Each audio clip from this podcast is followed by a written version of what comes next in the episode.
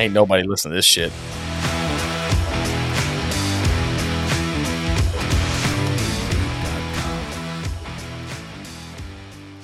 Welcome to the Beyond Our Service podcast. where two veterans with wives and kids pretend to know what they're doing in life. We look at the good, bad, and ugly and laugh our way through it all. So come join us as we go beyond our service.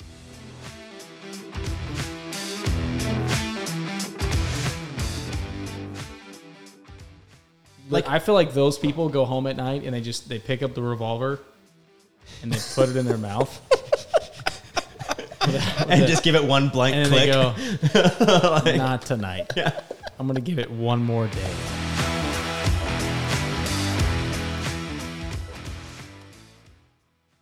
Welcome back, guys, to another episode of the Junto. We are here. We've got the full cast with us. We got David, we got Nashi Poo, Oh, hello. and me, of always, like always. So uh, this month we are going to talk about a book called "Killing Sacred Cows" by. Garrett Gunderson. Thank you for that. And this is a uh, well. First off, guys, how did you uh, like the book so far? I know David, this was your idea. This is the second or third time you've read it. Yeah, so this is my recommendation after uh, your BFF destroyed us last time with her awful nature book. um, I, I am so glad I did not take part in that. good lord, you missed it. Man, I Dodged a bullet. missed. I, I really just missed out on that. I feel awful. So- I really do. I'm going to say though, real quick, that I feel like we did a fantastic job We- of filling 45 to an hour on a book that just wasn't that great. We definitely made so it interesting. yes, You She being long winded, I owes would not imagine how you could do that. no, I feel like it was very entertaining and Yeah. delicious.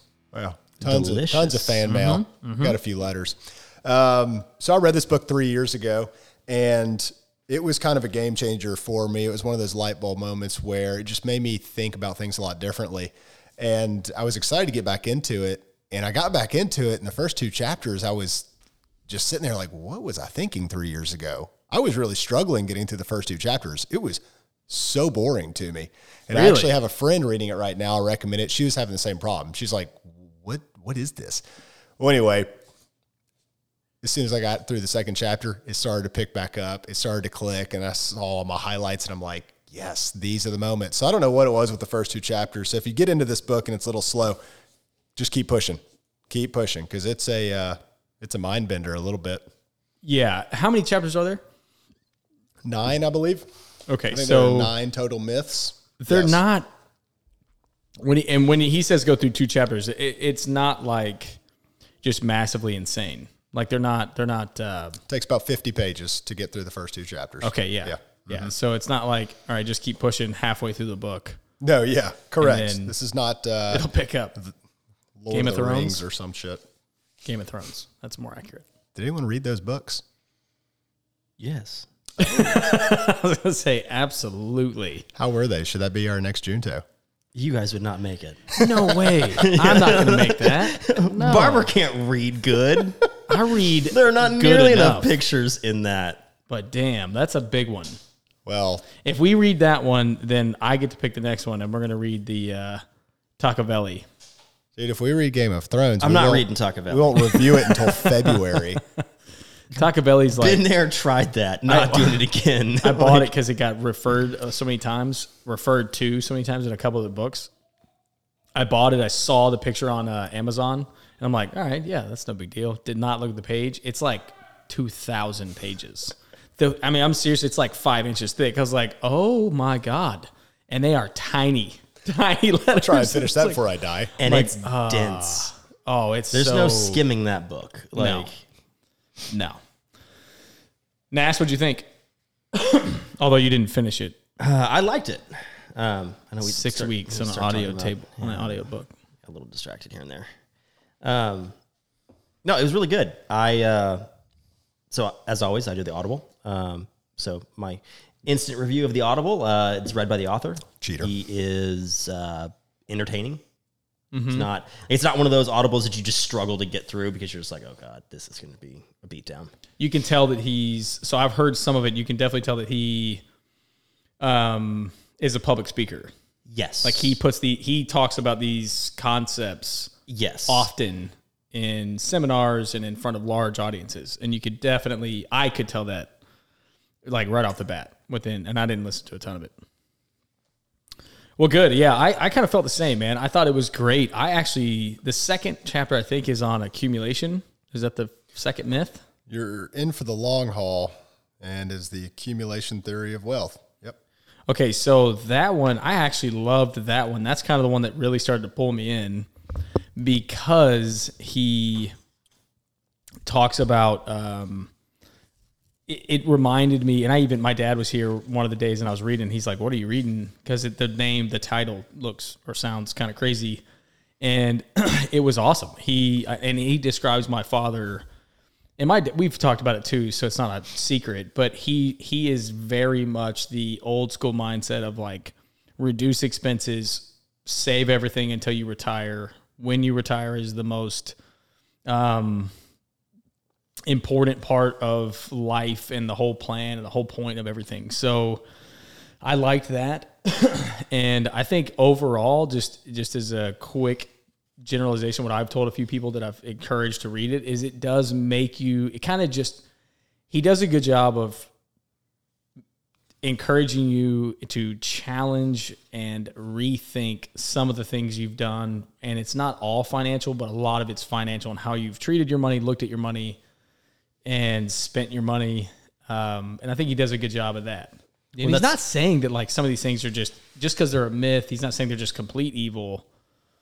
Other than in the 401k, I think he pretty much just says it's evil. Not a fan. No, he's not. Um, and we talked about that a little bit of like, I, and I think that's what I liked, but also had some contention with is I think it's good about getting you to think about money differently than most people are are kind of brought up thinking about money. right. At the same time, I think just an entry level of thinking about money would be good for 90% of the population. I don't think I don't most if it- people think about saving at all. I mean, when You're they right. Mm-hmm. when you look at the statistics and what is it? That the average uh, boomer has like what twelve thousand dollars to their name or something. I, I look at the average millennial of our age has like five thousand dollars or negative net worth at this point in time in their life, Mm-hmm. and it's like, yes, I like this. And for those people who are a little bit more financially savvy, I think it's great because it does kind of get you going, oh, maybe that money just sitting in a mutual fund that performs at 7% year over year, maybe I could take that and buy into a business. Or take some of it. Yes, yes. So I, I liked that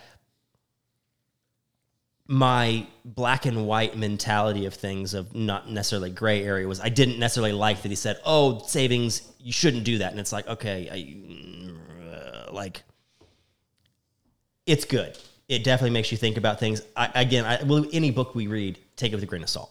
Of course. And I think that's where, I will not. yeah. but I think that's where I've actually lived authors, outside since Nature Fix. Yeah. I haven't slept inside once. Just saying. Good night sleeps. Oh, delicious. Right. Way less Feeling cancer. really healthy. Very healthy. No stress. Lyme no depression. No. No, yeah, maybe a little bit of. I think I have malaria now. There's about 14 million They look a mosquitoes out there. Yellow. Yeah. One of the things that I liked, uh, you know, you're talking about that people just need to be thinking about money more, and that was one of his points with the accumulation theory is that what you're taught is whatever the amount is, put 10% away in your 401k. Yeah. Don't think about it, don't look at it, let it go. And that causes the problem of, well, now you're not thinking about your money. Now you're not looking for ways to be proactive and you're just trusting in the process. You're trusting in the market, which is eventually going to cause issues. Now, Nash, to your point, most people struggle with money and they need an automatic savings plan or Yes. it's going nowhere. Yeah. Or it's just getting spent on Taco Bell. exactly Like it's going to Amazon and it disappears.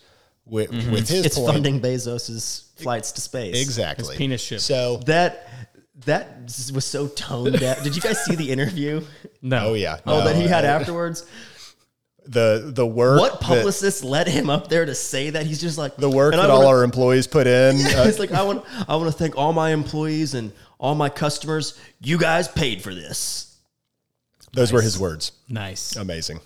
The only He's had people a I've lot seen, of work done, by the way. Oh, yeah, he looks. He Kind of looked like Courteney Cox. he He's, kind of looks turning like into Doctor Evil. Doctor Evil. Mm. Have you Have seen, you seen the, the video of the- comparison ones? The, pro- the progression of his laugh. shit! He's got the villain laugh down to a T, but they did it like back in the early '90s when he was first being interviewed. He was like, ha, ha, ha, ha, ha. and now he's like, like it's, The other part of the accumulation theory that I liked is quit thinking about cutting your expenses. Yes, I like that. So Loved this Well- book, the the the main thing I talked or got in my head three years ago was get away from the scarcity mindset and get into the abundance mindset, which is stop thinking about how much I can save every month and start thinking about how much can I make, right? And obviously there's pros and cons with that. I'm not saying you just go on a spending spree, but we can only cut so much, but we can produce an unlimited amount. Well, the example he used of like I spent, he goes, I went through my finances and I spent ten hours and I cut out like two hundred dollars of my you know monthly or whatever. Which first off, it took him ten hours to do that. I could cut two hundred dollars out of my like real easy. Taco Bell, let's nix that one for a little while. Garrett Um, might be on Steven's level. Yeah. Whoa! I know, I know, I know. Like that's We don't cut Taco Bell. Okay, that's not But- where we go to cut bills. It's called opportunity cost right there. But that's and that's you know he, he talks about of okay, so he spent ten hours. What could he have done in those ten hours of looking at other options that could have netted him more mm-hmm. than that two hundred? And I think that's those are those higher level financial conversations. And kind of to go off a little bit on a tangent on that, when people look at okay, well I can invest in this like steady mutual fund performing at five percent, or I could you know, like, oh, I'm going to save this money instead of paying off student loan debt. Like, I have this conversation with people in real estate all the time where they're like, ooh, I'm going to put more, you know, I'm going to, I'm just going to keep paying off my, or I'm going to pay the minimum on my student loan. I'm like, what's your interest on your student loan? Eight, nine, 10%? it depends on where it's at. Yeah, What are you doing that is earning you eight, nine, or 10%? right. Like if you look at that as a negative percentage of interest versus you're investing and making a positive 6%, you're better off paying the debt. Like, and that is one of those, like, it, it doesn't Yep. feel good or make sense. But when you start looking at a little bit higher level of like, okay, I could put this towards something. And if you can find something that's growing at 12% return, then yeah, do that. Don't, don't pay the student Right. debt off. But if your investments are performing at four to 6%, put it towards the debt. I mean, pay that off. Get rid of that because you're that's extra money that you are not making. And I think that's I liked when he said that because that, that was that two hundred dollars I could save a month and spend ten hours, or could I have gone and looked at some businesses I could invest in that would in the long term yield me probably infinite me Yeah. infinitely more. He's challenging you to just look at the bigger picture. yeah. And this is where we get to, you know, attack the Dave Ramsey model a little bit. And I'm sure he's a listener of the podcast, so I'm, I'm sorry. But Come on, Dave, call he in. absolutely is. Yeah, Dave, if you want, man, you could just text me. yeah, um, if you have a rebuttal, just go ahead and tell us now. But, you know, his, his messaging to a lot of people is, um, you know, pay off all the small ones first, right? Because he's speaking to the masses. And kind of to your point, for the masses, some of this would be challenging because they don't have the fundamentals in the first place, which is why he can sit there and say, "Hey, pay off the small ones first because it, it it's brain power, right? You it feels it, good. It helps you Yeah. feel good, but motivating. in box. reality, Check it's the the, stupidest It is. financial decision in Yes. the world because if you've got a five percent loan compared to a fifteen percent loan, you got to get rid of that fifteen percent. It's eating you alive, Yes. right? Yes. So That's your first priority. it's all kind of the same thing is that no matter where you are on the spectrum of you know your financial wisdom you need to just look at things in a different way you need to educate yourself you need to be reading books like this and other things so you don't just listen to one piece of advice and say that's the way it's supposed to be Well, and that's, that's- why i'm still poor you know, I, I, I look at this because that's mentors that I've had that have done very well long term. They look at their investments not as one or two things, but as buckets. So they're going, I want 10 different streams of investment. A 401k is one of those. Life and you know, a life insurance policy is one of those. My current property is one of those. Rental properties is another one of those. Businesses that I own are like so they're not just going, okay, I'm whole, I'm whole into one. Because as markets shift and change, you're going to see performance change on each one of those buckets. So it's good to be diversified. But I, like I said, I, I going back to the point we made, I like that this challenges a lot of those just to get you to think about money a little differently. In this chapter, they talk. So he he's attacking the accumulation theory, which is what Stephen brought up. This is so where we're starting on chapter two, and we'll probably get into this later. But he talks about instead of accumulating for thirty to forty years and not being able to touch this money, he wants to go for the utilization theory, which is let's do something that we can use. He talks about velocity, right? Let's maximize this now. Let's not sit on our hands for 40 years, which is why. So, and, and the reason I said we're going to get to this later, because there's a whole chapter on it, but I love permanent life insurance. I love it because I can use it now. I can plan for the future. I can sit on it, but at the same time, if a business opportunity comes up, I can pull all that cash out and go use it. Whether it's start a business, stick it into an investment, stick it into real estate. Is that what I have? I don't have to Yes. wait. I don't. You're welcome. Hey, you just trust trust the guy. trust the guy. He goes, hey, just put money in this. And I was like, all right, Yeah. sounds good. but put you money can- in it. but it goes to that utilization theory is that I don't I- have I don't have to wait till I'm I got almost dead. to go against everything we're saying right now. I got that statement in the mail the other day and I looked at it. I was like, oh, Nice little It ain't nice bad. little sizable chunk of change in You're there. like, I was yeah. like, that's Good job kinda there. nice. Yeah, like, okay. cool. and your next rental property pops up that There you go. want. I got I got money to use right now. Yes. You you pull it out, you put it into play, and instead of getting hit with penalties and taxes out of your 401k, well now you're making more money and you're making it faster. Mm-hmm. So he talks about that, and he has a whole chapter on kind of the permanent life strategy. But I, I, I love that. It's, But I, I would like him to kind of attack this. And again, this is wishful thinking because I know the purpose of this is to get you thinking at a higher level. I wish he would also twofold attack this of get your base set up and then start utilizing cash because he's kind of coming from a perspective of you just have this surplus of money there that you can like To be fair, his whole book is attacking financial myths. So he's not necessarily setting up your pyramid. Correct. Yeah, and that and that yes. So Yeah. like that, that would be mine. Go with the again grain of salt because yeah, you're not gonna if you're making thir- if you're a teacher and you're making fifty grand a year, you're not gonna be able to go buy a business.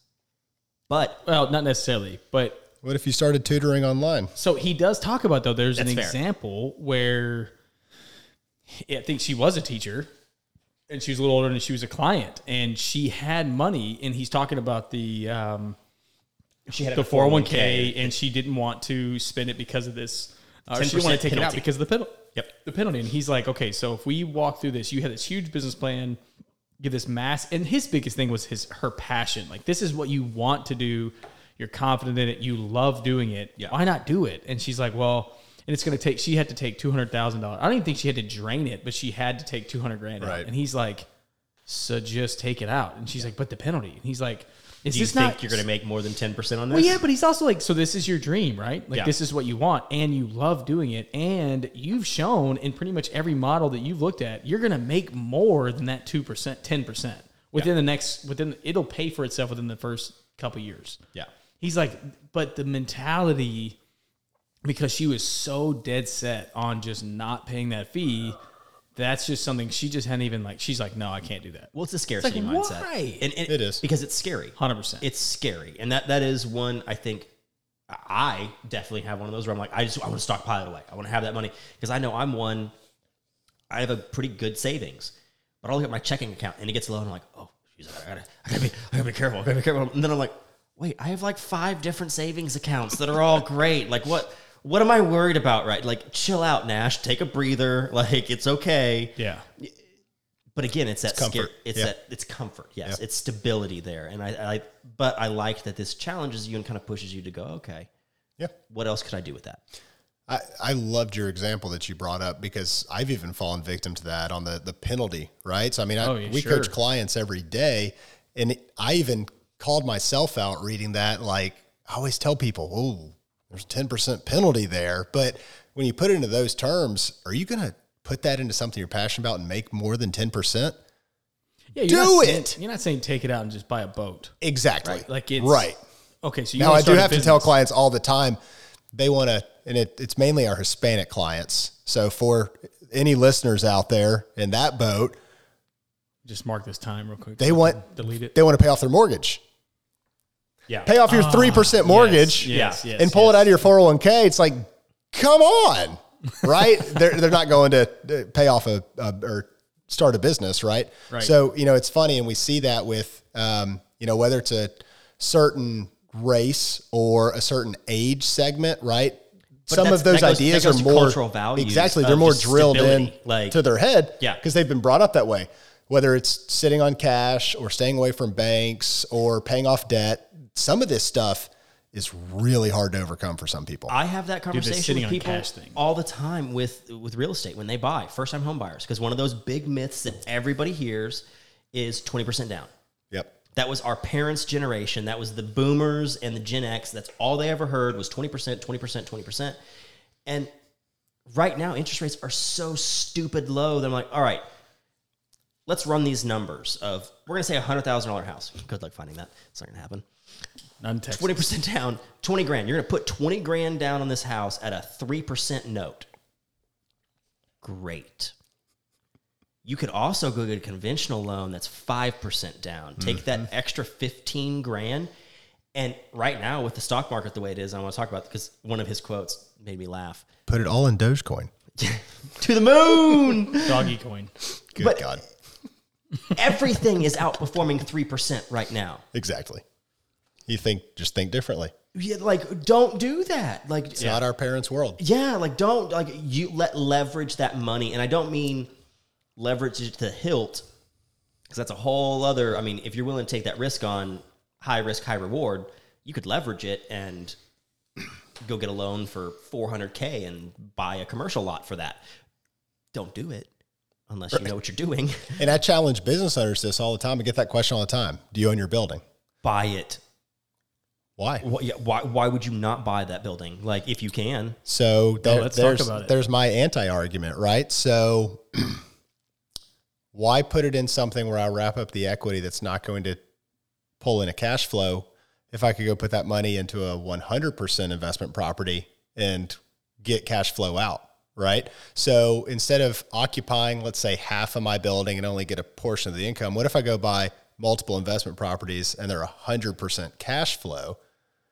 And I'm okay renting, right? Because I'm going to get more return because I'm not occupying any of the space. true. And it's all so kind of just a right? different way to think about and it's all about just challenging the status quo. None of them are wrong. You set up Or or you set up your business as an LLC who buys the building and you have that as an investment LLC and then you have your personal business pay your LLC the rent. see, look how many ways there And then you are. write you write off the rent and you're also cash flowing on the building. and But we're see- challenging the things that you're just supposed to do by thinking about money in a different way. Yes. And, and I think he does a great job in the book of giving the side side notes because he talks about that about buying your building and not taking loans and, I'm, and we're going to get to that too but it's it's but then he also says like it's not that he's saying there's never a situation where that where buying the building makes sense the situation is look at it and say okay but if I have a commercial loan and my building is this, and the commercial loan's giving me a five percent down or a ten percent, I don't have to put forty percent or something crazy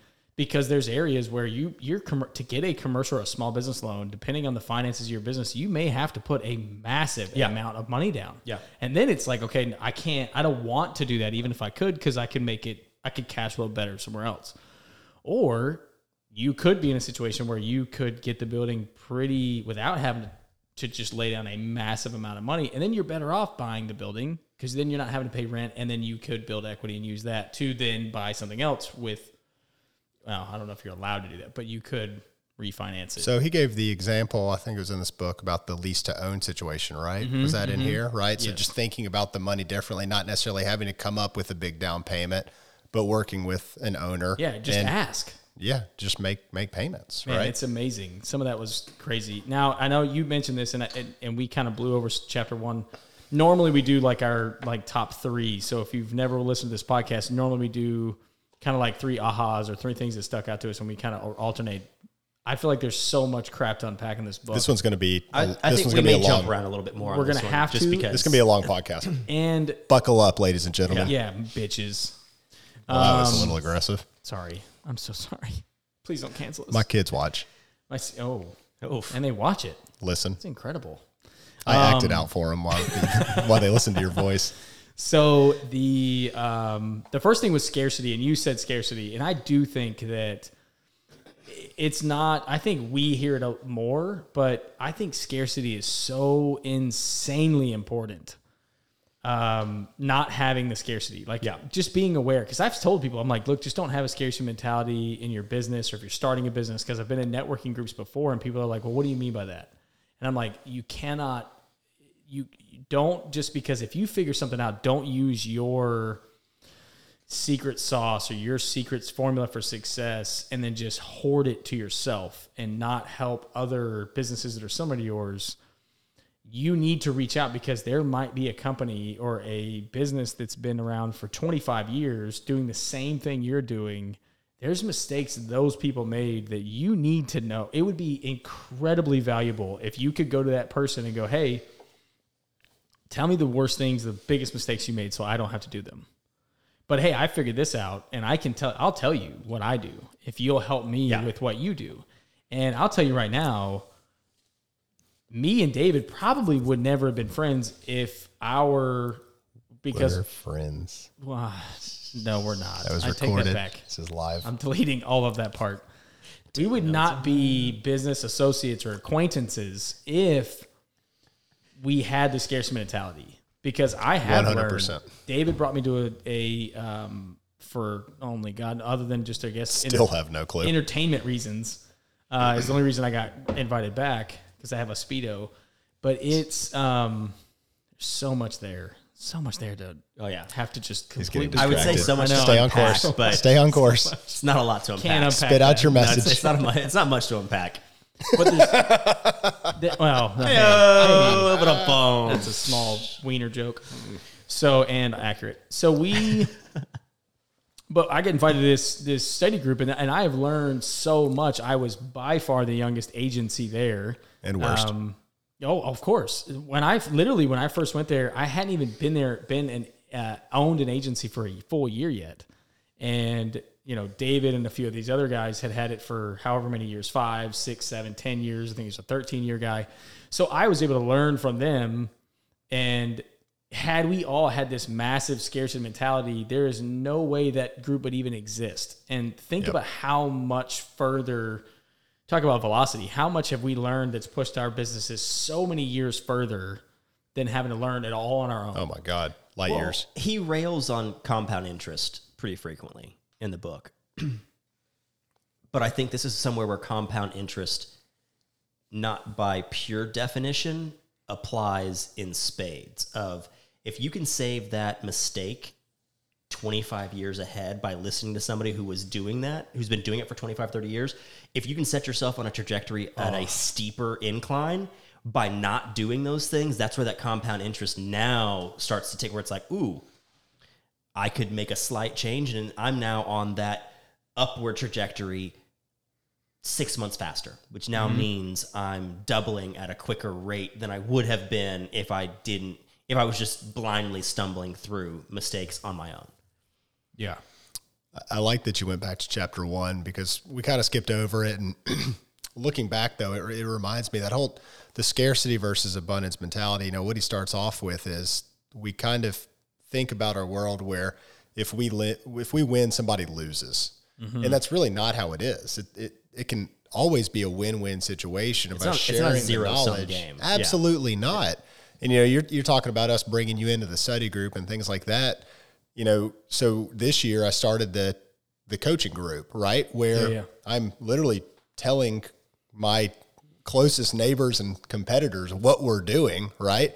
And now we're all winning together. That doesn't mean I'm losing because I'm sharing. You know, one of my friends right. made that joke outside of insurance. He's like, "What?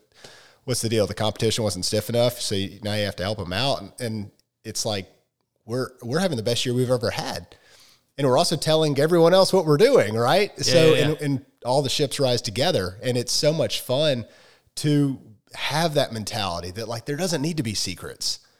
If I've got something good, so let me give it to you. There's so much business out there. We're in the DFW Metroplex. What are there? Nine million people here.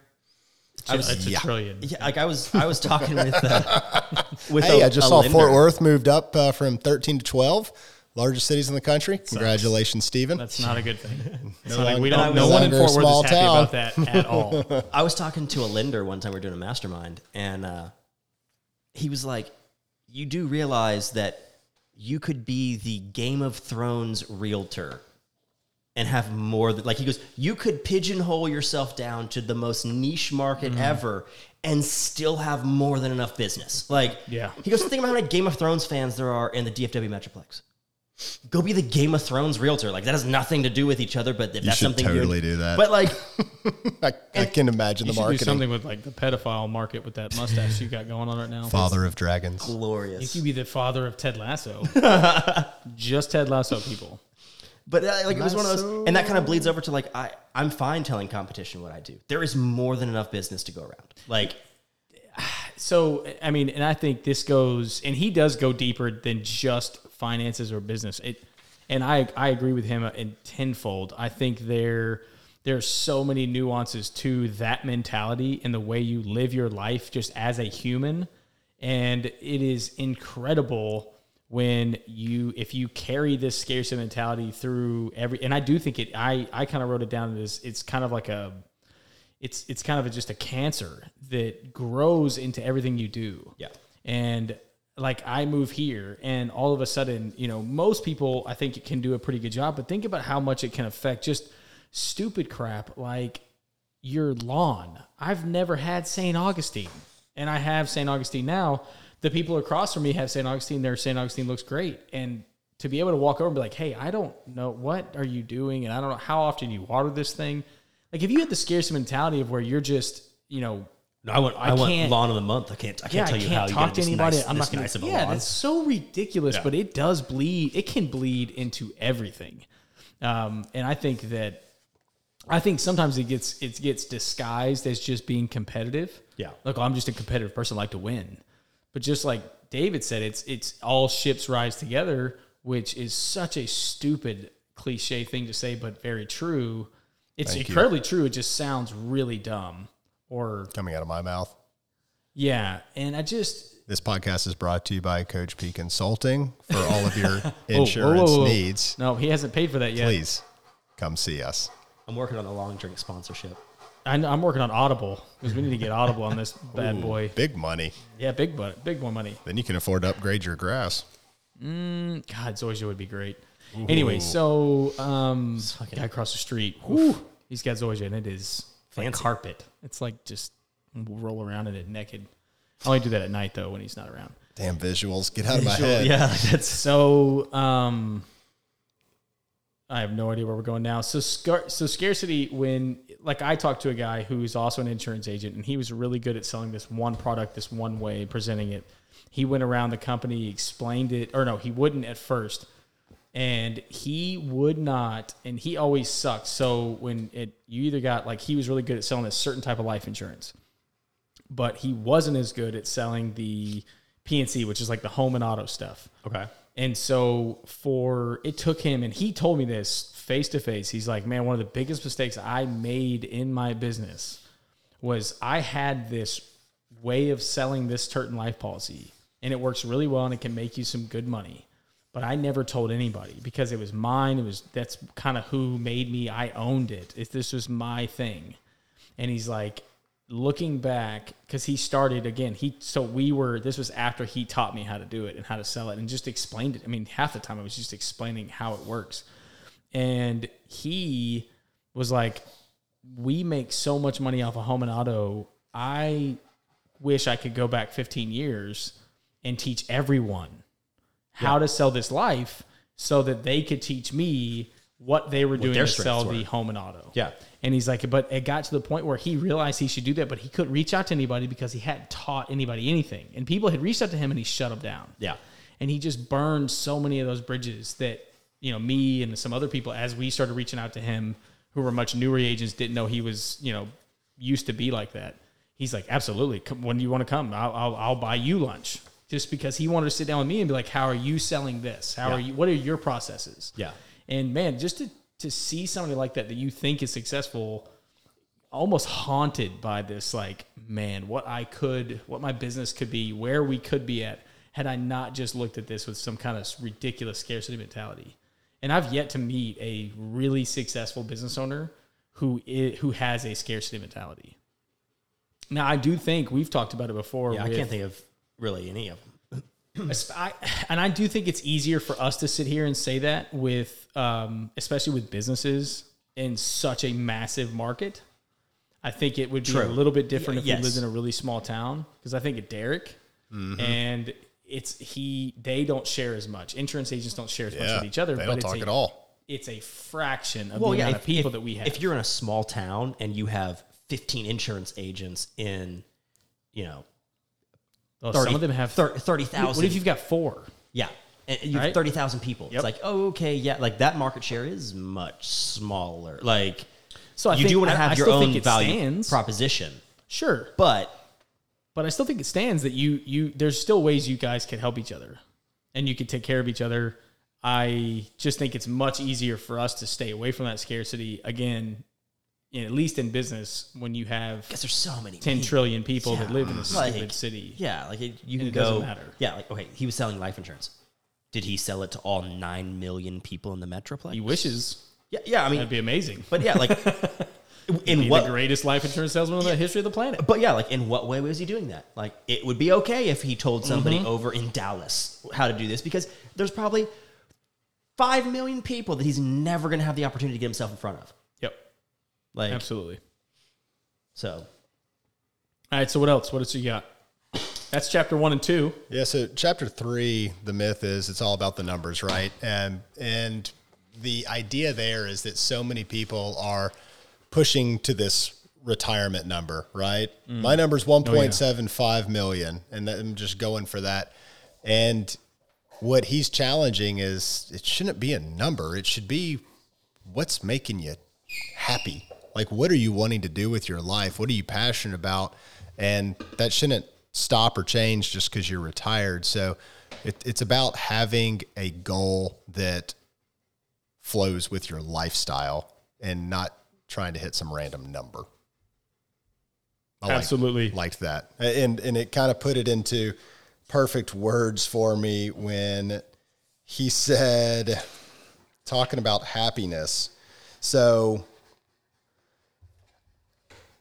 loving your family. You're welcome. Right? Um, would you like 17 happiness or $250 worth Oh of happiness? do you love your And wife it's like- 29? yeah, like he's like, what, what does that? What the that hell do the numbers matter if you're Yeah. not getting out of life what you're looking for? Yeah. So Right? I read this and I think I told Renee this, and I've I've been try- I kind of forgot about. It. I want to I'm going to continue to use this. That I love her 253 happiness points or love points today. Really feeling like 27.5 today for you. Just letting you know, Thanks, I appreciate Just putting that. that out there for you, because you're right. It's absolutely. It makes it's completely asinine. That whole concept makes no sense when you put it in those terms. To say that to someone, which honestly, I think if anybody told me that, it would be the it'd be a great comment. Hilarious. Thank you. I Yeah. Mean, Jeez, that is so except awesome. for when Tony Stark said it. He said, "I love you 2000." 3,000. Come on, Do you, know, guy. do you know why that is? no, I don't. Please tell us, nerds. Is there a backstory? Yeah. It's- Oh, God. Here come the Is glasses. that an Easter egg? I love you a ton. 2,000 pounds? 3,000? I think it was I three- lo- yeah, but he's saying, I love you more. I love you a ton. Like, because you good said, I love God. you a ton. I love you 3,000. Yes, he is right. That's exactly because 1500 is half a ton. Mm, damn it. You're so smart. Where Ash. Am I? Are you an engineer by trade? Oh, God, no. No, he's not. He wouldn't be here if he was. no. We wouldn't be talking to him. I'm so glad that I learned that. Yeah. Thank go. you. Yeah. That's some nice trivia. Uh. Riveting, people. Riveting. So, yes, I love that. Um, man, You know, I, So- I put I put passion over security like literally on this page. I have like three times, yes, and I like that he said that. I mean, I, I'd like that he's going back to that again. It gets a little airy fairy, and I it does drive it. Just do what you love. I, I get that. See, I, I'm super torn on that because it's one of those like find something that you enjoy doing. I think is probably because like I I think we were all raised on just do what you love and the money will come. Okay, well, if you love playing video games, sorry, there may not be a whole lot of money there for you. Like you probably find something that you enjoy that works with that. At the end of the day, a job is a job. So I think what you're getting at is what I wrote down too, because I agree with you, and I'm not super um, Smart, happy. good looking, straight, Whoa, uh, mostly straight though. super what? I'm not super happy. Like I, I'm just not. That's not my, pers- my personality, and I'm, I'm not kidding. Like, 2.4. yeah, I'm like a three and a half. You- You're not points. driven by like uh, I'm. I'm not like I'm not happy, optimistic. but also not unhappy. Like, No, no, no, yeah, no. Like I don't. I'm way less sad. Yeah. Uh, that's a song. I like that song. Um, but I am um, like I'm not the kind of person that's always been like, well, you just gotta like I don't I don't just shit rainbows. I don't I don't get it. Um, the people like that that just seem I've, I'm way too cynical, I guess, of people Yes. that are just way over the top. Like I'm this I I don't- don't the greatest thing that's ever happened to me ever. I don't fully like, trust you're, it. You're Like- like I feel like those people go home at night and they just they pick up the revolver and they put it in their mouth And just give it one blank and click. they go, not tonight. I'm gonna give it one more day.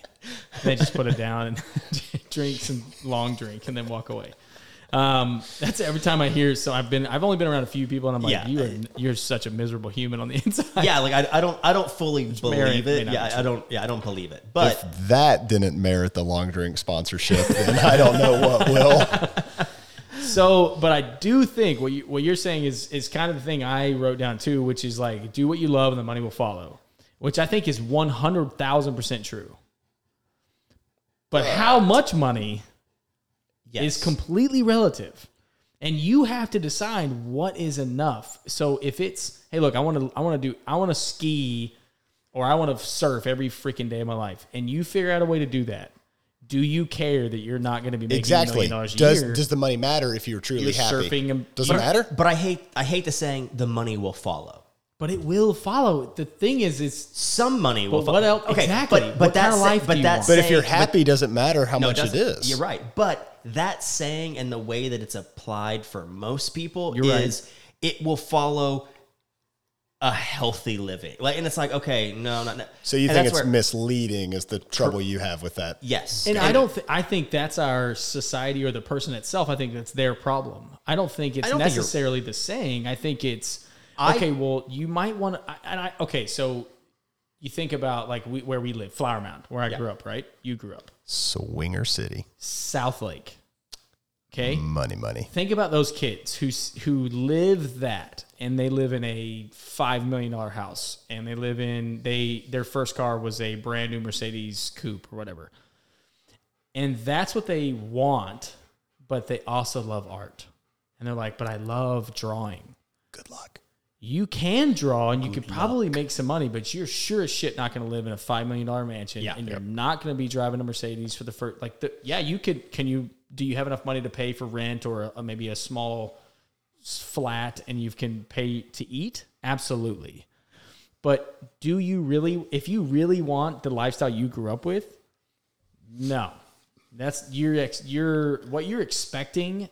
That's where I feel like Right. That's where I hate that. Your saying. expectations Well, have to be in line. And I guess 100%. I pivot that saying to apply that to whatever is it that you do on a daily basis. Find the pieces that you love. So I'm in real estate. Sure. I don't wake up in the morning and go, I get to go sell houses today. Yes. Like that that's not the part that necessarily like fires me. I love getting to have high level financial conversations with people and setting them up in a position that makes sense and puts them in a winning position down there. I love to teach. So for me, teaching, I can teach through real estate. Hey, here is that mm. Love that sound.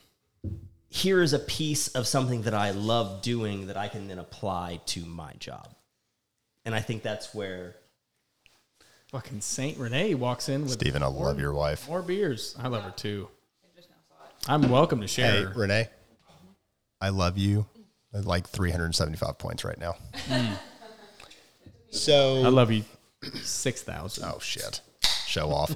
so I actually I I believe this chapter. You said you believe it. I believe it too. And I, I give this advice a lot. So I opened up a, a second agency. So I have a lot of agents come to me when they're thinking about doing the same thing and they ask that question Hey, what do you recommend? And I tell them every time the financial aspect of it was very good, but my quality of life suffered intensely. I was not as happy. I was way more stressed out, and my quality of life decreased by doing it.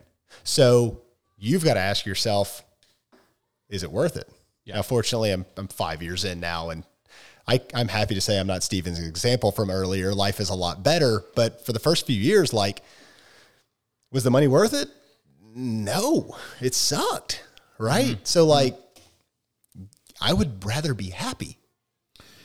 Uh, you know, with well, less depending happy, less stress. Right now, sometimes you get in before you know the answer. But are you right? happier now? Well, now, now, hundred percent. Well, see, that's the thing too. Is right. I, I, that's also the issue Where I have with that. Where, okay, the other issue I have with that saying is it almost implies just chase happiness.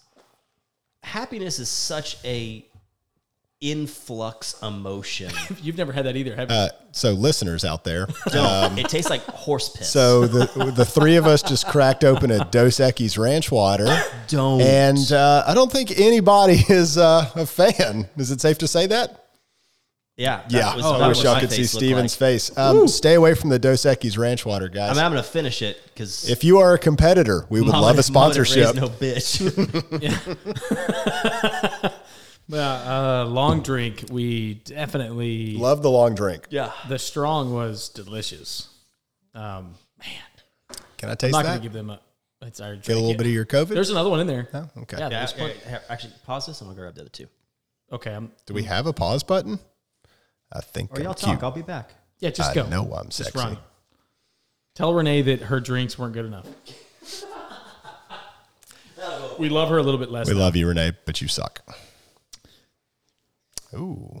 So we, um, I agree, but I think that that's the thing. You have to be careful. People have to have again.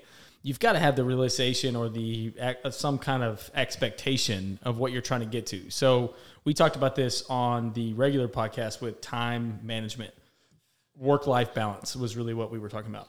So I did have some people come to me. Surprisingly, it was a very heavy book. It was great that book episode, and we had made some mistakes of not spending enough time with our family. However, there are seasons where you're going to have to make a sacrifice because you are um, you're going to have to make a sacrifice because if you if if you want to get somewhere else. So I wanted Isn't that the whole reason people have kids? I mean, you obviously sacrificed yes, the first like five years of your life. Five. Oh, because your kids are younger. Yeah. No, it's like the first 18 years of your life you have to completely just give away. but you guys are making this kid thing sound like a. Oh, it's so great. You should have kids. All the kids. Yeah. At yeah. least. Yeah, all of y'all make it so. At least marriage four. and kids. Just it's so much fun. You will love it. Marriage is better than kids. It's kind of the best. Marriage without kids is. Can I recommend awesome. a few pets as well? Yes. don't don't do that. Miniature well, golden doodles, okay. the best. Dogs are okay. Not all dogs. Not all dogs. Hell no. So, but okay. So for work life balance, there was a time where I had to knowingly, and you, uh, we communicated it. Yeah, it's good, right? It's so. Good. If you go through, It'll sneak up on you. They got to be careful. I yeah, I'm me right now. So I am at the point where, or I was at the point where we had to start a business. Okay, so to start the business, I had to spend a ton of hours on the business. Being there, I had to sacrifice that time with my family in order to get to the work life balance that I have Ultimately now, which yep. I can't have at the beginning. And so there's seasons. And so I think that's what everybody has to understand. Just because you love what you're doing does not mean, one, it doesn't mean you're going to have millions and millions of dollars Totally. Which for some that totally understand that, understand that like they're I'm gonna go back to like the beach bum guy who's like I know how to I can I got enough money to feed myself to take care of my basic needs and I get to do I get to surf every day and that's all I give a shit about which is great but if you want to be a beach bum and have a house in California on the beach that's twenty million dollars, You're probably gonna have to figure something out. probably gonna have to invent a new surfboard or some shit. Like, it's just Well, not- to be the antagonist, if we go back two books ago, it worked out for McConaughey. God. So there's another book called Outliers, and that is yeah, what like- McConaughey is. Yeah, yeah. God, Uh, that Malcolm book's so Gladwell's Outliers. Is I al- just smoked weed every day every great day and uh, hit the beach, and I don't know, things kind of worked out. I just Germany traveled around for the fucking country two weeks? and, you know, got free motorcycles and drove around. Like, wait, what? book. All right, all and right, then, then all I, right. then I signed up for a multi-million dollar movie contract. Oh, okay. That's If you're that's looking for great. the struggling poor actor like, story, yeah, this like- ain't it. yeah, what? Shit. This ain't it. So If y'all have not read Greenlights, go back and read it. yeah, Greenlights is great. Skip the nature fix. You listen to our podcast on Nature Fix. Listen, go read Greenlights and listen to the podcast on Greenlights. So, no, I think we can make a whole episode on just this one saying. I agree with you. I get what you're saying. I, I just think it's you just got to have right expectations. It's possible. Yes. It's absolutely possible. But do you want to have a family of seven? You want to have 20 kids? You want to have a wife? You want to have all these things? Then you you may not get to do what you love to do. There may not be enough money. To But that's where I follow. say find find the love in what you do. Yes, absolutely. because I don't care. Okay, you could play video like video games. If that's what if that's what you love doing. I guarantee you, after you've been doing that for five to ten years, you're gonna be going, shit. I have to spend ten hours on the sticks today just to get content for whatever it is that I'm doing. Like Sticks. that's Is gonna what they called call now? them? Yeah on the sticks. Single life right know. there. Wow. no, get married. Get married. Trust me, it's great.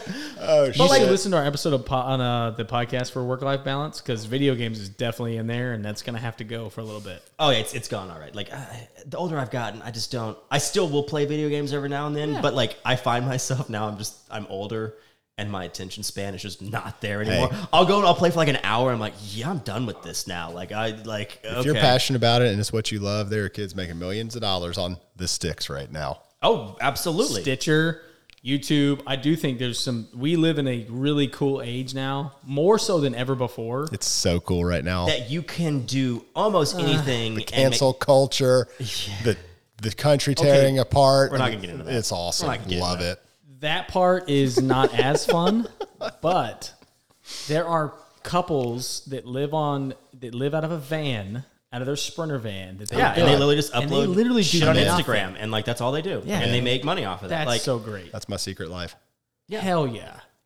Dude, these last two weeks when I went on that family vacation, like if I could just do that, I would, I mean, I If would you could put together a couple sentences, sure, maybe the Instagram life would be for you.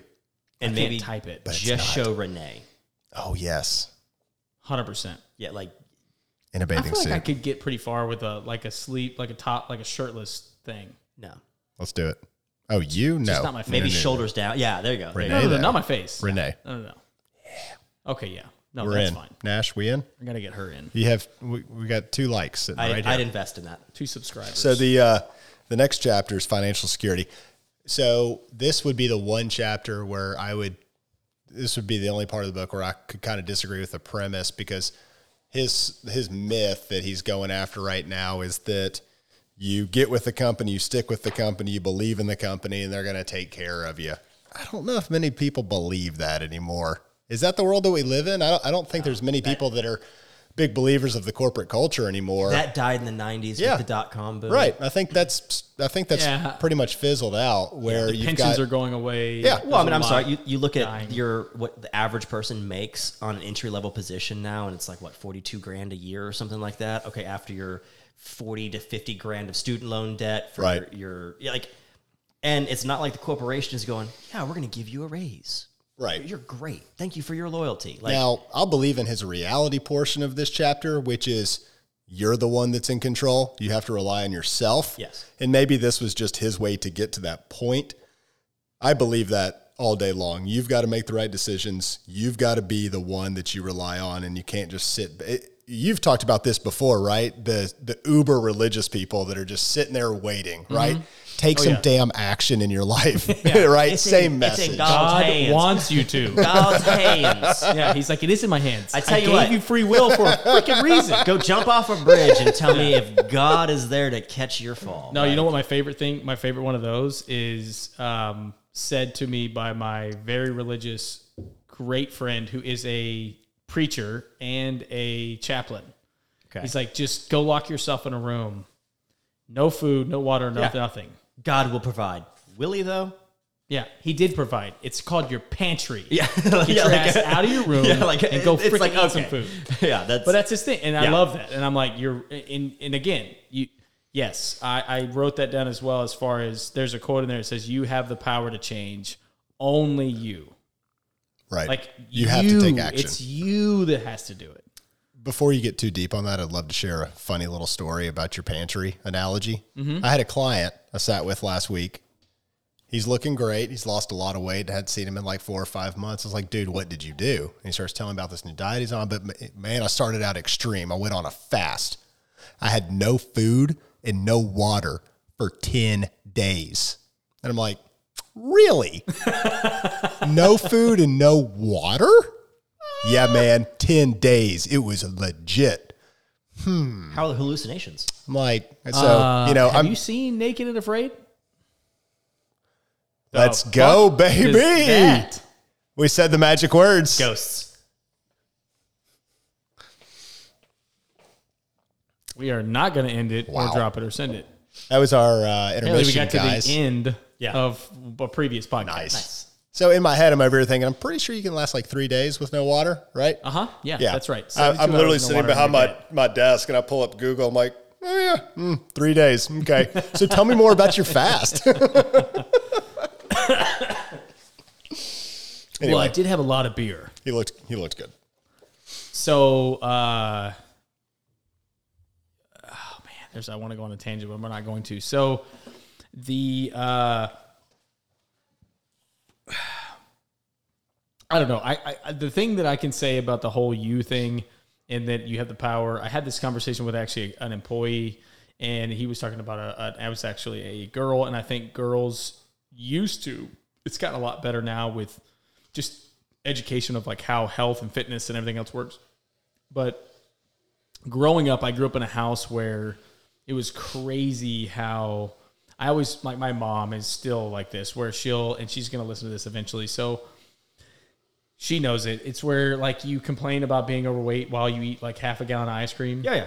So uh, that is something that's always driven me insane since I was a little kid. Like I, I've always been that mindset of like, if you are not happy with what you look like, where you're at in life, whatever, then fucking change it. Yeah. Well, it's personal accountability. Do Like, what you look, if can. if you're if you like eating tubs of ice cream at night and you know And I do. don't yeah I, I talk about this with my trainer all the time. I'll start to put on weight and i'm like oh i hate this. I'm like yeah but i really like whataburger and taco bell. And it's like what's my and i usually will get to that point where it's like okay nope i don't like where i'm at. I'm gonna have to change some stuff. And then i'll have Yep. to switch that diet up a little bit. I'm like all right i'm gonna have to probably do some cardio now. I'm gonna have to mm-hmm. Go Make without some life maybe just Skip a couple weeks of Whataburger. because there's nothing that drives me more insane than watching somebody complain about it, but then not do any of the proper step. Like fucking thing. own to it, change it. own it. It's fine. Like if if you if you're comfortable where you're at, don't complain about it unless you're willing to make the changes to Mm-hmm. do so. Like- Absolutely. No, that's I and I think that that again, like this book, I you know, and I encouraged Renee to to to listen to this book. She hasn't yet, but I hope she does.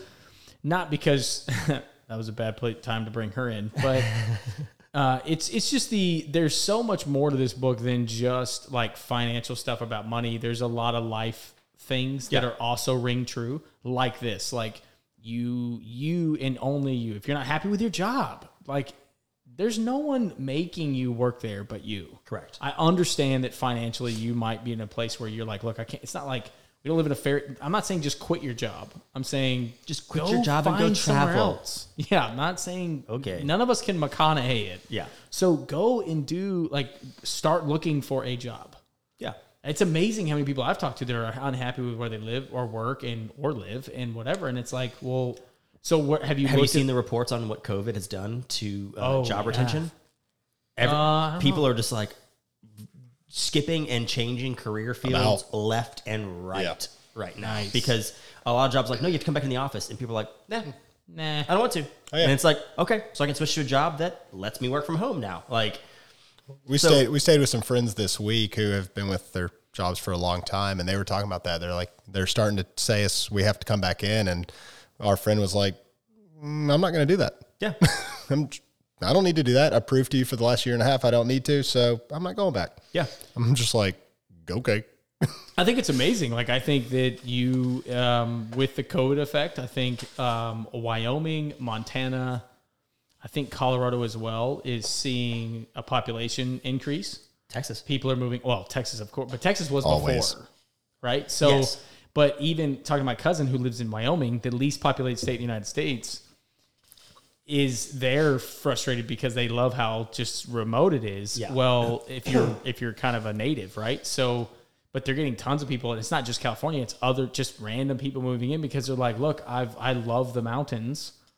But I was never in a situation where I could work. I had to be there. Yeah. Now I don't have to be there. So why the hell do I, I can live live wherever I want. Dallas, Fort Worth. I can live in Colorado. I can live in the mountains. Yeah. And now I can and I can do my same job. And so I think that's and I think it's awesome. I think that's super cool that people can do that. Yeah, And absolutely. I think you should also leave te- Fort Worth mainly yeah stop to go live to where somewhere that's way cooler.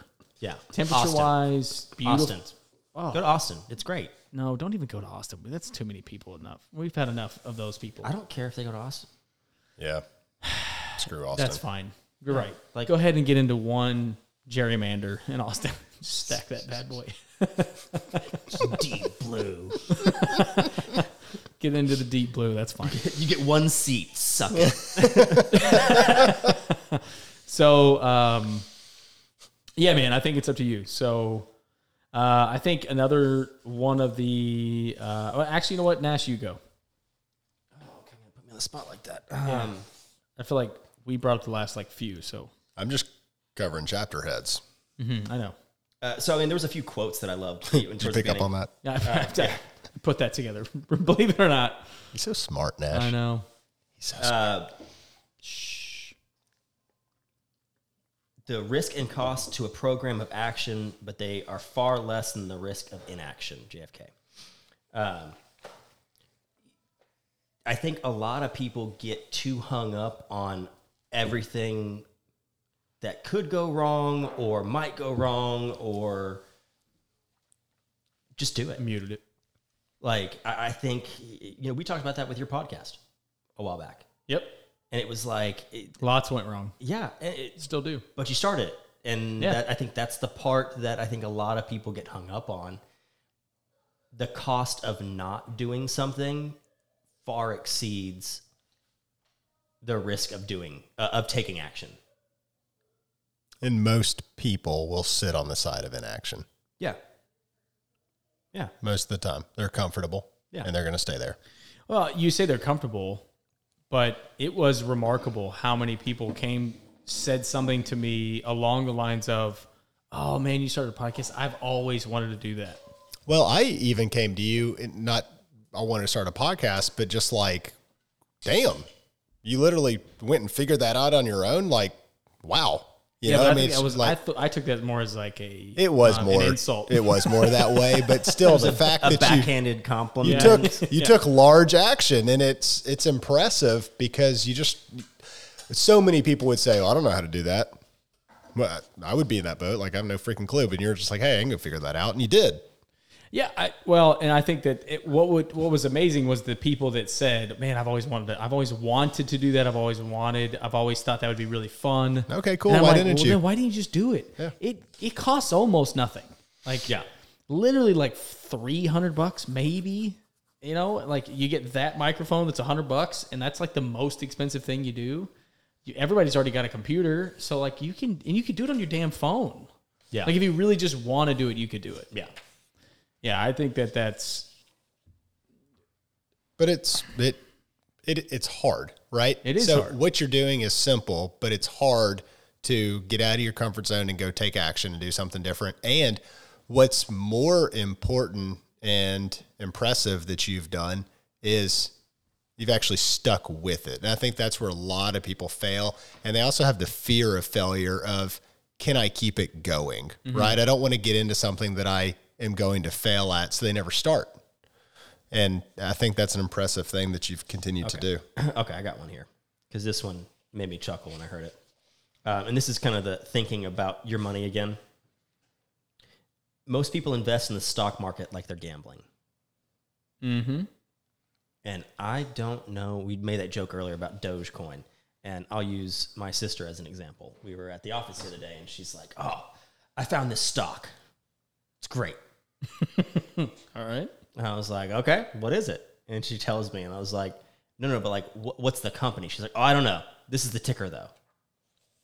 And I gotta look it up. It's damn near a penny stock. I was like, Do you know anything about that stock? And she goes, No, no, no. But it just like, it looks good. It's got, it, it's got a lot of upside. And I'm like, It's got nothing but upside.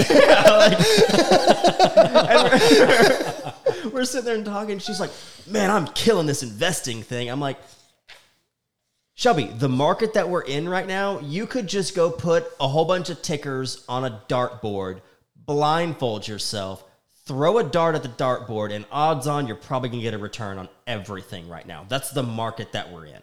Yeah. You don't know shit about what you're investing in. And I don't say that to don't invest, but I think a lot of people look at investing and, and you know, I, I wrote down in you know a little bullet point there, Robinhood. Mm-hmm. It became so big for us during COVID for people just like, oh, I'm gonna day trade. Public Yep. enemy number one over That there. was so Yeah. like And Assholes. then it shit on itself. Yeah, but that was such a and Yeah, uh, you saw right. it you saw it too back in the 90s with the dot com boom. There were tons of people who got into day trading. And so many of them lost their shorts as soon as that market shifted because they didn't know and I think that's where something that I tell people is invest in what you know. And not to that doesn't mean don't stretch yourself a little bit and don't necessarily learn about new things Sure. but you also probably need to have some sort of like take the time and learn what you're investing in. Mm-hmm. and I love he gets into that big time. And I think That's, that's, a big something premise of the book. that people understand what don't, you're doing. Like, get, do the homework. Yep. Don't just go throwing money at shit just because. Oh, this has got a lot of upside. It's like, yeah, okay, what? But what do you know about that company? Well, he talks about Warren Buffett. He talks about people that are when he's he's what is it chapter four now? It's all the high risk, high risk, high reward yep. is what he starts getting into this, and in the investing. No, we're not there yet. Right? Well, I think we We're are. hopping around. We're hopping around. Either way, he, he That's talks chapter about six. with high risk, high reward stuff, which is the the stock market and, and investing. And he talks about like some of these people that are crazy successful investors also can almost tell you just about everything about that damn company. Right. Yes. Like they're not That's Warren Just- Buffett's thing, right? Is he picks Yes. picks a few that he fully understands and sticks with it. Do y'all know the average rate of return for the average investor? You know what it is? I did was it like three? What's the average what's the average return of the market?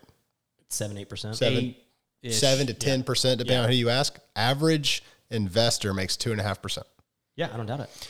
And it's because of the trading, getting involved in things they understand, and always chasing. They're always a day late. Yeah, yeah. Right? Selling, And they're- they're looking for- selling high, buying low. They're looking for the the, the next best thing, and this is where I would push back on Buying his like high. com- Selling the low. opposite of what Yeah. the average people are doing. That's what I always do. well, and uh, you know, so we, Gary Keller, um, CEO of our company, he goes, he always said this about the real estate market, and his thing is, you don't know where the top of the market is until you start going down, and you don't know where the bottom of the market is until you start going up. So if you're looking to constantly min max everything, go, oh, I'm gonna sell everything at the top and buy at the bottom. You don't know where those are until it starts going the other direction. yeah. So you can still jump in and make good money, but it's like if you would just constantly invest, you're going to be in a better position long haul than you would. And that's where I would push back a little bit on this whole compound interest thing. Dollar cost averaging. Yes. It always wins. And well, he, and he well he, He does challenge it. Yeah, he's like, oh, that doesn't, and it's like, uh, I mean, yes, to what he's saying, if you can utilize your money in a more active manner, then yes, you will make more money. But again, this goes back to the general for the population. average For the average person, go throw a thousand dollars into a mutual fund or an ETF, the diversified ETF, a big cap. You're gonna do. You're gonna outperform the market nine out of ten times. Probably ten out of ten. You like just injured the brains of so many listeners right there, I'm just going to say that I can't and will not compl- comment on what you just said because I because of my licenses. So uh, Steve and I have to check out of this part of the Yeah. Yeah, conversation. yeah, you, you guys So- can't. You I'm guys gonna go can't ahead and ignore this whole financial. chapter. Yeah, yeah, you guys can't. We are give walking out of the financial room. advice. yeah. But yeah, that I think that's where, and that again, this goes back to entry level versus high level conversations. The bulk of all people would be good just putting money away into something. Now, mm-hmm. Yes. once you have a safe amount of savings, then yeah, start looking at okay, I would love to start flipping houses or whatever you whatever it is you love doing. Mm-hmm. You're gonna do better at that if you are actively hands on with it than you would just hands off. But now, and what I like, but what I what I think that some of the point of this book and part of it is sometimes you hear people who flip houses and, and or build houses and repair houses for a living and they're like, "Man, I need to be in the stock market." It's like, "Do you?" because you're an expert at this. Like, it's not like you know there's other options to put. Yeah. You don't have to put your money in the 401k or in some kind of IRA or mutual fund.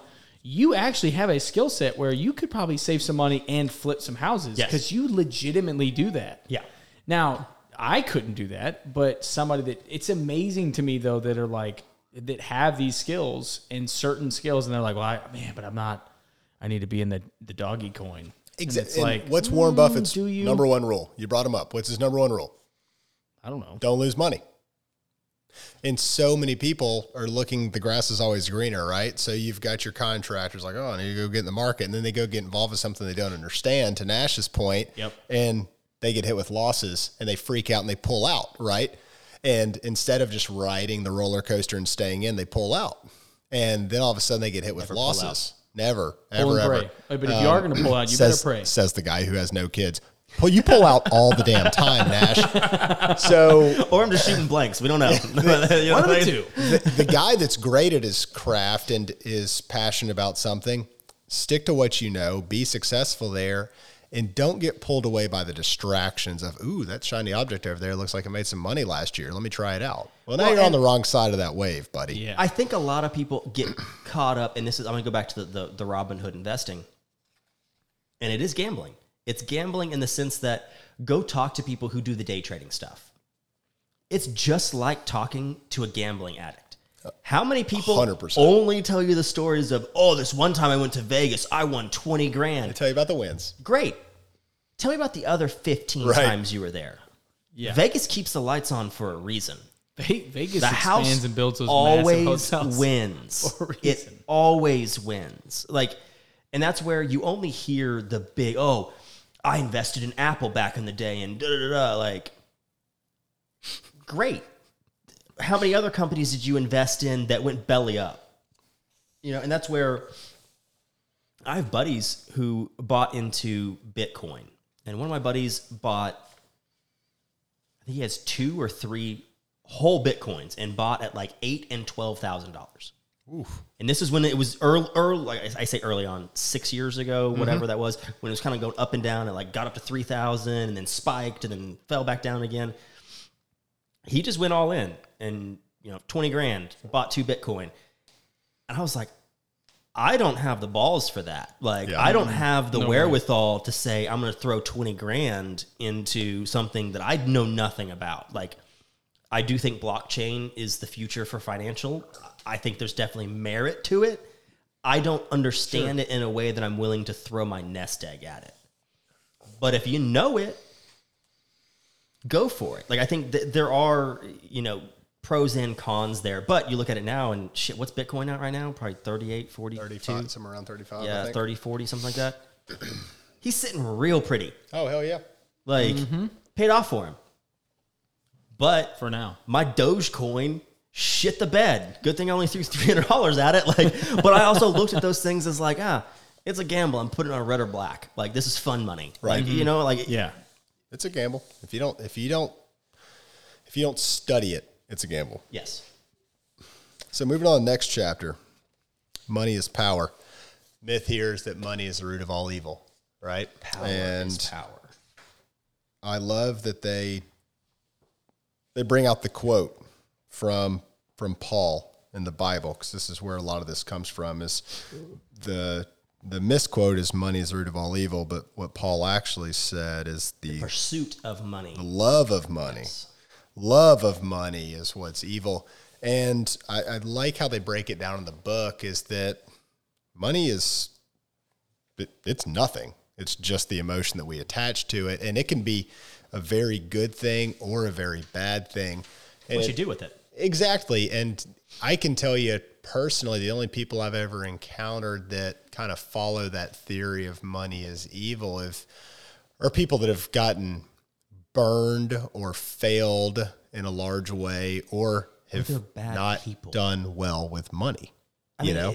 because he said it. He goes, "Never you they know, turn to blame the money itself. Yes. Exactly. I've never seen anyone that, you know, I know a lot of very wealthy people, and the majority of them are very good people. Mm-hmm. They give a lot. Well, and he they he said he goes, whatever you are as a person, money will just amplify that. absolutely. If you're a greedy individual and you come into money, you're going to still be a greedy person. If you're a giving person, money just gives you the ability to amplifies whatever it is that you are looking to do. Mm-hmm. If you Right. love to donate to charity and to be a charitable person, money just gives you the ability to put more money into more charity. Like that, that gives you again, it just amplifies whatever it is that you're looking for. But I think one of the things I took away, this is one of our mutual friends, Stephen. We were growing up, and my folks were successful and are successful. And I remember there was at one point we were in the backyard, and he looked at my mom and goes, I want this. I'll be happy if I have this. And my mom looked at him and goes, If you think this will make you happy, you'll never be happy. Amen. Because if Preach. you're constantly chasing the next TV, the next, oh, I want the biggest pool, I want the biggest house, what's going to happen is you're going to get there and you're going to go, I'm still not happy. Mm-hmm. Mm-hmm. Amen. Well, maybe the next, maybe the, around the next bend, the next bend will be, it'll- I'll get to the next million. The next million will make me happy. It's never going to do it. It's never going to do it. And I, I think that's where that goes back to that the pursuit of money. And That I don't know if it's this book or another book, but the point of if you're chasing that money, money's never the answer. You could always make more and more money, but if you don't have the financial stability and awareness, you're just going to spend it all and you're going to be back in the exact same place. There's going to be no change. Whether you're making 30 grand or 75 grand or 150 grand, you're still a spender and your life's not going to change. what was the study that said that peak happiness is achieved at seventy thousand dollars? Yeah, I think it's right somewhere right around 70. To 75, It's right around 70. where they, they did the study on basically the average person will be the most happy at 3,000 happiness points. Yeah. And once you get above 70, it doesn't like, really all right, change. Diminishing returns, Uh, Yeah. which it doesn't mean that you're not going to be happy, but that kind of provides you with stability and financial security. Yep. Past that point, it's all what you do with it. You know, what, Sure. what are you going to be like? What is it that you love doing? Do you like to travel? Okay, great. Now go make a hundred grand a year and go travel more. Mm-hmm. That's your happiness. Like go do whatever it is that you want to do. Go have experiences. And I think that's a big. I know my folks. It's something I've had conversations with my parents about. You know, they spent most of their younger years constantly chasing the next marquee achievement of like, ooh, if we do this, we'll be happy. And I'm like, mm-hmm. and my dad goes, you know, in his later years, he started traveling a lot more. I had gone to more countries by the age of like 26 or 27 than he had at 60. And he was looking at me going, You have so many more experience. And I was like, That's what I value. Like, I value being able mm-hmm. to go and travel and see and, and meet new people and, and experience different cultures. That's important to me. Like, that makes me happy. And I think that's where he was like, he was constantly like nose to the grindstone. And eventually he looked up and he goes, I'm 60 years old and Have it, have the experience. But don't you think that's a generational thing too? it is. Absolutely. But don't you think it's because your dad and A because of that hundred percent. generation told guys like us and I, No, it is. their children of like, don't just like experiences are awesome. Like do more while you're young. Well, and see, he then didn't you tell hear me these that. Old people bitching. I never got I that. learned I never from got that him. message from. I my learned parents. from him because I, I don't saw think I got it them. from my parents, but I did get it. Like I was told, I don't remember where I was, but I've I've heard. I think we definitely before- get the marketing more of have the experiences, live life. I- actually I can tell you it was in I was in college and it was a money class and even the professor was said and sat down and talked and was like I he was like I experiences if you're going to spend money if you're going to blow money blow money on trips or experiences life experiences are going to be stuff that you will carry for the rest of your life don't blow your money on a new car Yep. or on a new unless it's a sprinter van. unless it's a sprinter van that's an adventure van that's going to create more memories for you the long haul ends when you die. That was one of the sayings, in- that one of the quotes. 100%, yes. And, and it, basically, I think what he was saying there was, what are you saving for? Like, okay, and I think that was a big point in this book was like, okay, great, save, retire with fifty million dollars, and have it when you're seventy five. Great. Like your knees are bad, your back is bad. Are you gonna are you gonna want to go on a 16 hour flight to go see Tokyo when you're 75 years old? Like that's great, but Now you're not allowed because you have COVID. But uh, Coronavirus. I, I agree. I think that that was a huge takeaway, or that's something that's never made a ton of sense to me. Um, yes, I agree that, or I understand that I'm maybe all of us are really in a in a industry. Not maybe we are all in an industry where we're working for ourselves, and so retirement has never been or never is like an absolute necessity. I think that's definitely more the old school. Like I don't know that a lot of people think like that as much, or maybe they still. That's like one of the lingering effects of the Yeah. whole like you're gonna get a pension, you're gonna stay with the company forever. Yep. Nobody believes in that as much anymore, but they still believe in the whole. But when you get to, you're gonna work your entire life for retirement, Right. and I my even my parents have told me now, same thing as your dad, that they regret and it's that they didn't again, my dad's an accumulator. He regrets to a point because he's still an accumulator and you can't make that mindset no, go away. No, But that like we went on this two week men we went on this two week vacation with the kids. And they're just like, we've never been to the mountains and like spent well, they've been to the mountains, they've been to Wyoming because we have family there. That's the only reason. But they were like, You your kid my kid's got a passport at like two and four. yeah. Oh, I mean, I went. I So mean, I went it's just insane. two of my buddies. We went and did Oktoberfest at 25 years old. We got hammered in Munich at Oktoberfest, just drinking beer. Like, but that's also an experience that I Yep. would not have that same experience at 40, 50, 60, 70 years old. Like, that's just a different. Sure. You could go do it and still have fun and get to see what Germany is like, and all, but you're not young and 25 and making stupid decisions in a country you've never been to before And I would even argue that you should still do that at 45, but do you really want to do it at 65 or 75? Because Yeah. that hangover is going to last a year, Yeah. Yeah. right? And Because You at don't 45, you're eventually going to get over it. Yeah, and nobody wants to see the 65 year old puking on themselves outside of the fair, uh, outside of the the I do. I mean, I did. It was kind of funny. My my brother and I hopped on a plane uh, two weeks before my wedding and went running with the bulls in Pamplona. I ain't doing that at 65. yeah, but No. Like, there's Great, some shit what- you just gotta do now. What, ex- what is that experience for you now? Like, Oh my that is God. something you will remember forever. Like, Absolutely. and I think that's I, where I don't even. Th- I remember mentally being on a budget. My brother was bitching about food. I'm so hungry. I'm like, we only have some. And like now, the, none of it mattered, but the experience.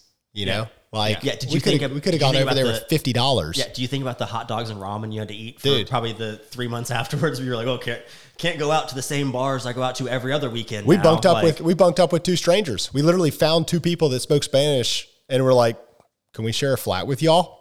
Which is like, it didn't matter if we were sleeping in a damn park. Yeah. it's the experience, and you can't do that shit at seventy. No. No, you can't do it. No, I agree. I Live your life And I, so in a smart way. You still need to have money in the future. again, he does a great job of doing caveats. So like he, so he's not proposing you just blow all Correct. your money, but he does talk about. I think one of the ones that I'm trying to find what page it was. Uh, oh, so this is towards the end, I guess. Um, but yeah, I so I'll bring that up here in a minute when we get to it. But yeah, I, I agree. I think that the experiences is is different, and I think that your you know you just can't. I don't know the scarcity, the scarcity of like, man, I've got now. I've got to save everything. I've got to reduce all my expenses as much as possible so that I can live this life, this this magical life when I'm 70. Have fun. Have fun, dude. Yeah. Like, How does that make sense? well, like so, I've been looking for the last couple of years. I need to just bite the bullet and do it. I want to go to Antarctica. Mm-hmm. Do it. Mm. Like, and that's one that I look at and I go, Hey, Love to do that. You have a cash value life insurance policy that you can take money out of anytime. You also have five savings accounts that I've heard about. Take Yeah. some money, I heard that that spend too. it. You heard that, right? Like, I feel like we got to sit down about these savings. accounts at I some don't even point. know where all of Go- it is. I need to actually like. Go cuddle a penguin, man. Mm-hmm. Well, this book did also kind of like make me go back. Like, okay, I need to probably need to evaluate where all my money is at because I am much more of that. Just like I have X amount of dollars going out every month that I don't even. I just look at them as bills. Like they just it goes out of my bank account so that I can't touch them because I won't spend it on stupid shit that way. Yeah, which is good. Absolutely good. But then it's it's not a bad idea that maybe, I don't know, once every two, three years you sit down and go, Okay. okay, where Could I take some I of this money and actively put it somewhere else Yeah. that I have a little bit more? Oh, what's the word I'm looking a for? return that's oh. not 0.01? I mean, seriously, like you could No, th- there's Security, no, no, like a freedom, more control, um, more. dude. I'm gonna, I'm gonna, I'm gonna blank on this in five minutes. But oh, it's this, or I'm gonna do it tonight when I go to sleep. Your cash value life insurance policy is a savings account on steroids. You still have control, you still have liquidity, but you're making actual money in it. Just give it all to Steven. He's fine. So I will say this. Um, He learned from You agree. He, he I- learned from the agent that didn't share with people. Stephen actually got to know him. Yeah, yeah, and I sent you him. I also know him. Yeah, thanks to. Um. So, since we said it, or we, we've already talked about it a couple times, on page one seventy eight, I, I underlined it. Oh shit, you're getting into that chapter. Yeah, where are you at? Where are we at right Are now? we just jumping in? no, go. I mean, you can tell what chapters are we in. Well, all right. So we're gonna we're gonna combine six and seven. okay, let's do that. So chapter six is high risk, high return. Yep. So six and seven, I think, go together perfectly because chapter seven is self insurance. That's the myth that he's attacking. So, and this is where Stephen can can jump in here, but these go really well together because high risk return. Essentially, what, what he's attacking is it's a fool's game. There's no reason to go out there and take all this risk because you're going to incur losses in that game. It's impossible not to. That's the whole reason you're going to get the higher returns. So why don't you take advantage of chapter seven, which is the insurance, okay? And what he's attacking is self insurance is also a fool's game. No, pay a premium for the good insurance where you get a return, which is why I think it's good to combine these two chapters because you can take things out like the cash value life insurance and you don't have to take the risk because you're not ever going to have a loss. So if the market is going to return on average 8 to 10%, but it's taxable, right? Why don't I go get a 5 to 6.5% return with a guarantee on it and no taxes? And I'm going to make that year after year after year forever. Why do I need to risk any money? Because my 8 to 10% return, some years it's going to get hit with a negative 20% or a negative 10%. No matter what it is, once it goes negative, it changes all the numbers. So if if I know for the next 30 years, let's be conservative here. Let's not even go six and a half percent. If I know that I can make five percent year after year, and on top of that, not pay tax and not have losses, why do I need to take a risk? Why do I need to go put money out there and say, oh, let's see if we hit the jackpot? Uh, maybe we'll take a loss. It's dumb. It is just dumb. but that's to play devil's advocate on this. I think time and place. I mean, I think But that goes to educated decisions. It's not about high risk return. It's all about mitigating your loss So and taking me- smart bets. when I was investing at a younger age, you know, I, I sat down with my, you know, my director for my not CPA but financial advisor, and he was like, "How much risk do you want?" And I was like, "Fuck it." At I'm- your age, all I'm of it. 25 years old. Let's go medium to high risk. I was like, and I'm not. That doesn't mean like go, you know, swing for the fences. But I can take losses right now. Like it's okay. And then as I get older, we can start shifting some of that money and start, you know, going a little bit more modest returns. But right now, why not be a little bit more aggressive with it? Why not take some of because he will beat that with math.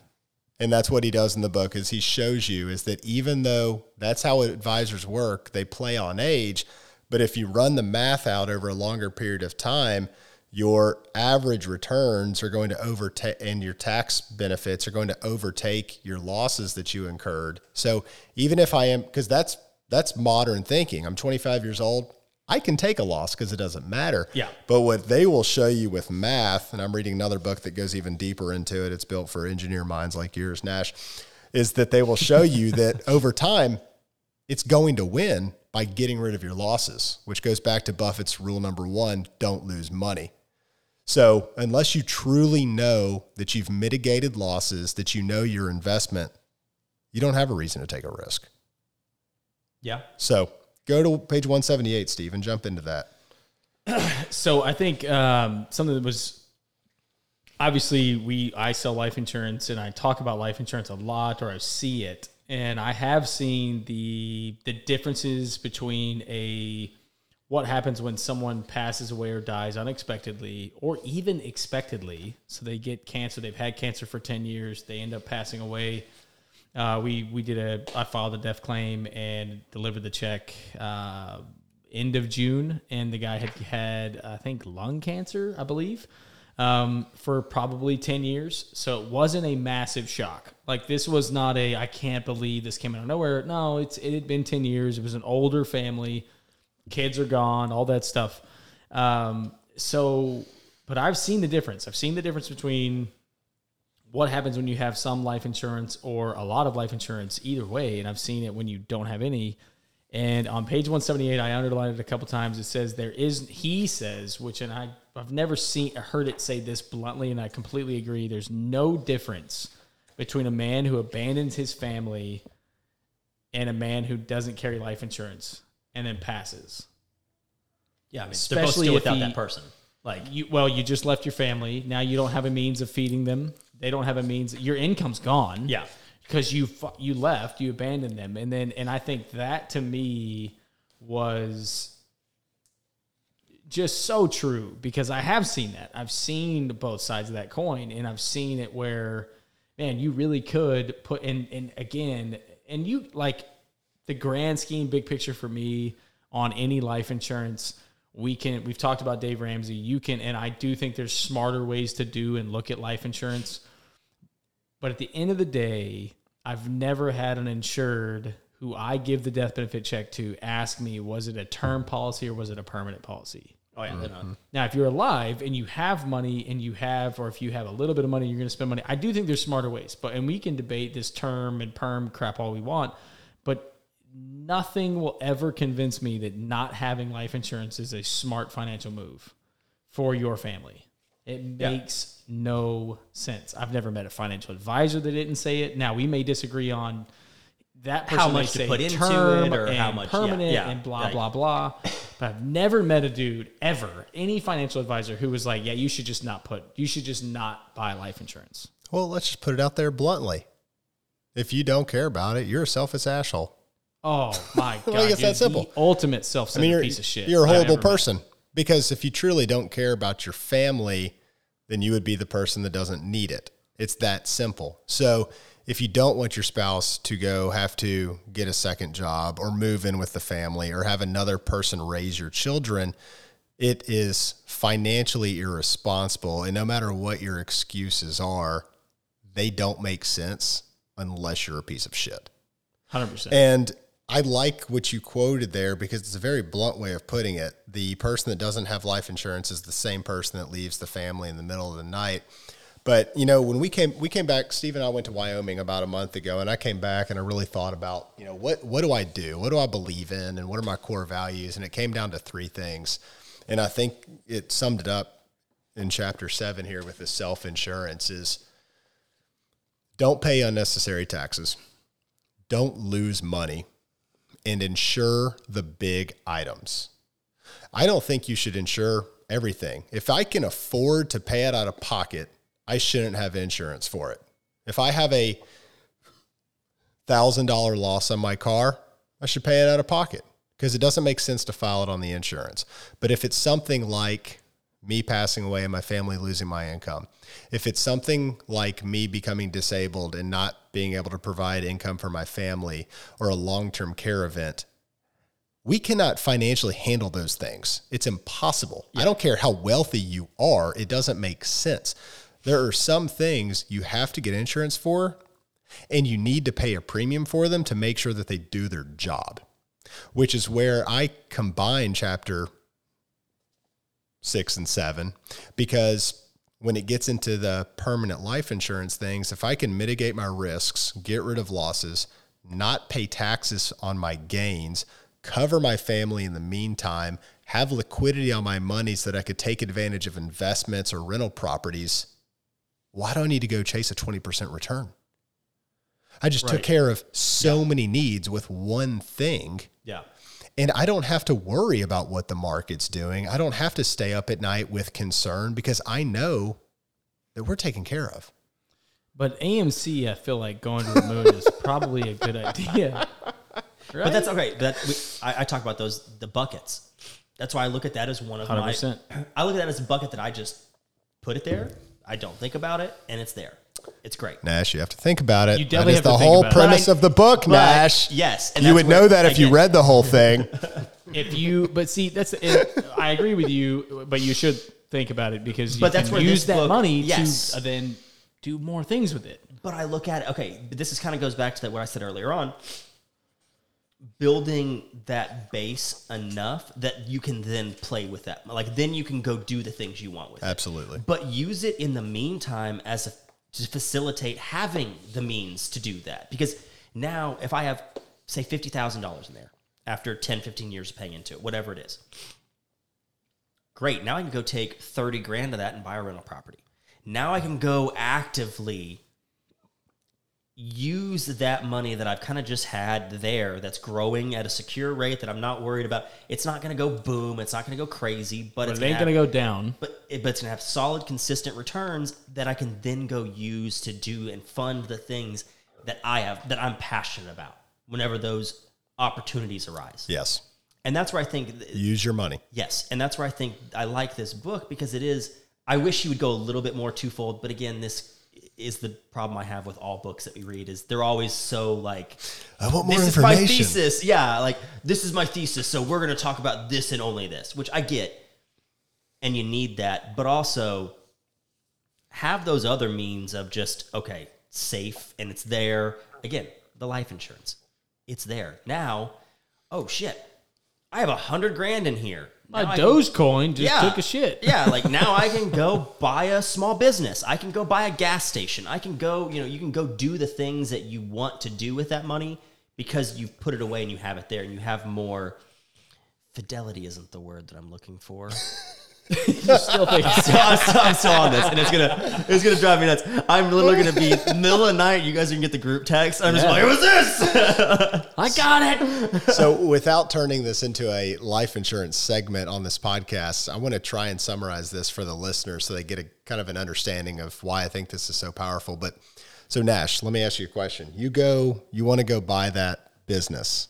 You want to take 50 grand out of your 401k or your bank account, right? So you pull out 50 grand, right? Yep. What happens to your account balance? Uh, it goes down to whatever you know is left over. Drops by 50 grand, correct? So this is where the life insurance is You could borrow against it for what, one and a half Magical. percent or whatever. I want to take 50 grand out of my life insurance policy. Guess what happens to my balance? Nothing. Not a damn thing. So It's still growing Picture at the rate that The rate you of 100 grand. my or whatever it 50 was. Yes. grand Yeah.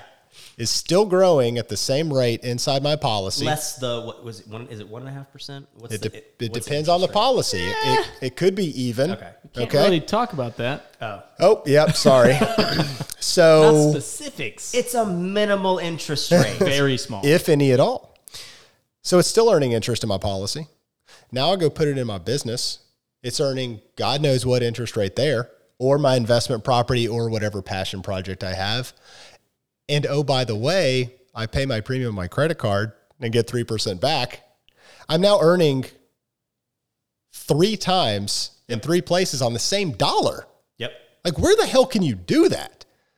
You can't. You can't, is the answer, which is that to keep this summarized, is such an easy way to think about it on what you can do long term with these things while also not paying tax on the gain, never having losses, and having access to your money. It's unbeatable. Because fuck the government. God bless. give it And any damn more than somehow I have to. the government actually just gave us more flexibility in these things. So, as of a week ago, so breaking news, Did they doo-doo-doo-doo-doo-doo-doo. just did they remove We- the 401k penalty for a little while during they COVID? did. They did do that for COVID. But in the life insurance, so we have IRS guidelines that you can overfund your policy to, which allows you to really take advantage of the taxes. As of a week ago, they just jacked those numbers up. We can now dump in so much more cash to overfund these things, which Is that a just tax shelter? it is a major tax shelter. tax shelter. And now we have a lot more money to play with. Would it go against Huge. capital gains? Would it go against capital gains? Yeah. Well, you don't have to pay You any. don't have any gains. No, no, no, no. I'm There's saying none. So if I sold a investment property, no. If you sold it and then tried to put it into the life insurance, yes. no. Okay. You so can't it- transfer it, doesn't that. it doesn't work like a Roth or the 401k where you do like that would be It works like a Roth. Deductible. You're using after tax money. but those Still would going go to pay against tax on it once but, you sell it. Yeah, okay, but those would it, I think is it the Roth that goes against your capital gains if you deposit that money? No, Roth does not. Which one? Yeah, I've not heard The of that. traditional. Okay. Yeah. So, So, We're not trying to get all insurancy insurance-y. here, but you need some. but yeah, but you should look into it. And um, and and yes, absolutely. There's very, ve- there's a reason why um, There's a whole the chapter world's dedicated largest to it. banks use permanent life insurance. Just saying. Yeah, so I love that. That so does this book book break it down? I don't think they do. Do do they? No, no, no, no. Okay, so I'm reading another book right now, and it's called "How to Get Your Money Out of the Tax System," and it obviously this book just plays on one chapter, so it's very minimal. It just kind of kind of teases people with it. But the Sure. the book I'm reading is the same size book, and that it's the whole premise, right? Um, but they actually break down those banks, and they show you what does Bank of America have in assets, what does Wells Fargo have in assets, and it shows you this tiny piece of the pie, which is in, say, real estate or hard assets, versus how much of their portfolio is in permanent life insurance. And it is such a large amount that you would just be like, wait, I'm sorry, what? Literally, Jeez. literally 10 to 15 times the amount they have in hard assets they carry in permanent life insurance and that's kind of the, a bit of the premise of this book is that the banks are playing you the banks are doing the Right. opposite of what they're recommending to you they're getting you to give them their money and then they're playing a whole different Oh, that's the whole accumulation deal. Exactly. give us all of your stuff. Don't look at it. Let it sit. and we're going to do they're gonna something very and don't do anything risky, right? Correct. Like quote unquote risky. And then we're going to go ahead and invest in small businesses and do what we want. Uh, Obviously educated, but we're going to go ahead and do and invest and get a high, much higher return than we're going to give you. and they have a significant amount of their assets in permanent life insurance But for some reason, none of us should do that. oh no, Buy No, term no. invest the rest. that's a fool's game So, all right. So, uh, next chapter. What is avoid debt like the plague Fucking love this one. All right. So the uh, there's and we can get into the the specifics of it, but I loved his uh, consumptive like understanding the difference between debt and liabilities. yes Just the just the general definition. Very quick definitions that he wrote out was debt having more liabilities than you do have assets. That's actual true debt, right? yep liabilities is just owing someone owing something to someone else and so he then he breaks down liabilities into consumptive liabilities or productive liabilities or was it damaging right which was like drugs like he's Mm-hmm. Like look i could go buy heroin porn it's gonna kill me." gambling drugs Yes. yeah all right, so that was great. I think one of the things that has always driven me nuts, and you know, unbelievably, and it kind of blows. It kind of goes into the penny saved, which is the next one. But My favorite chapter.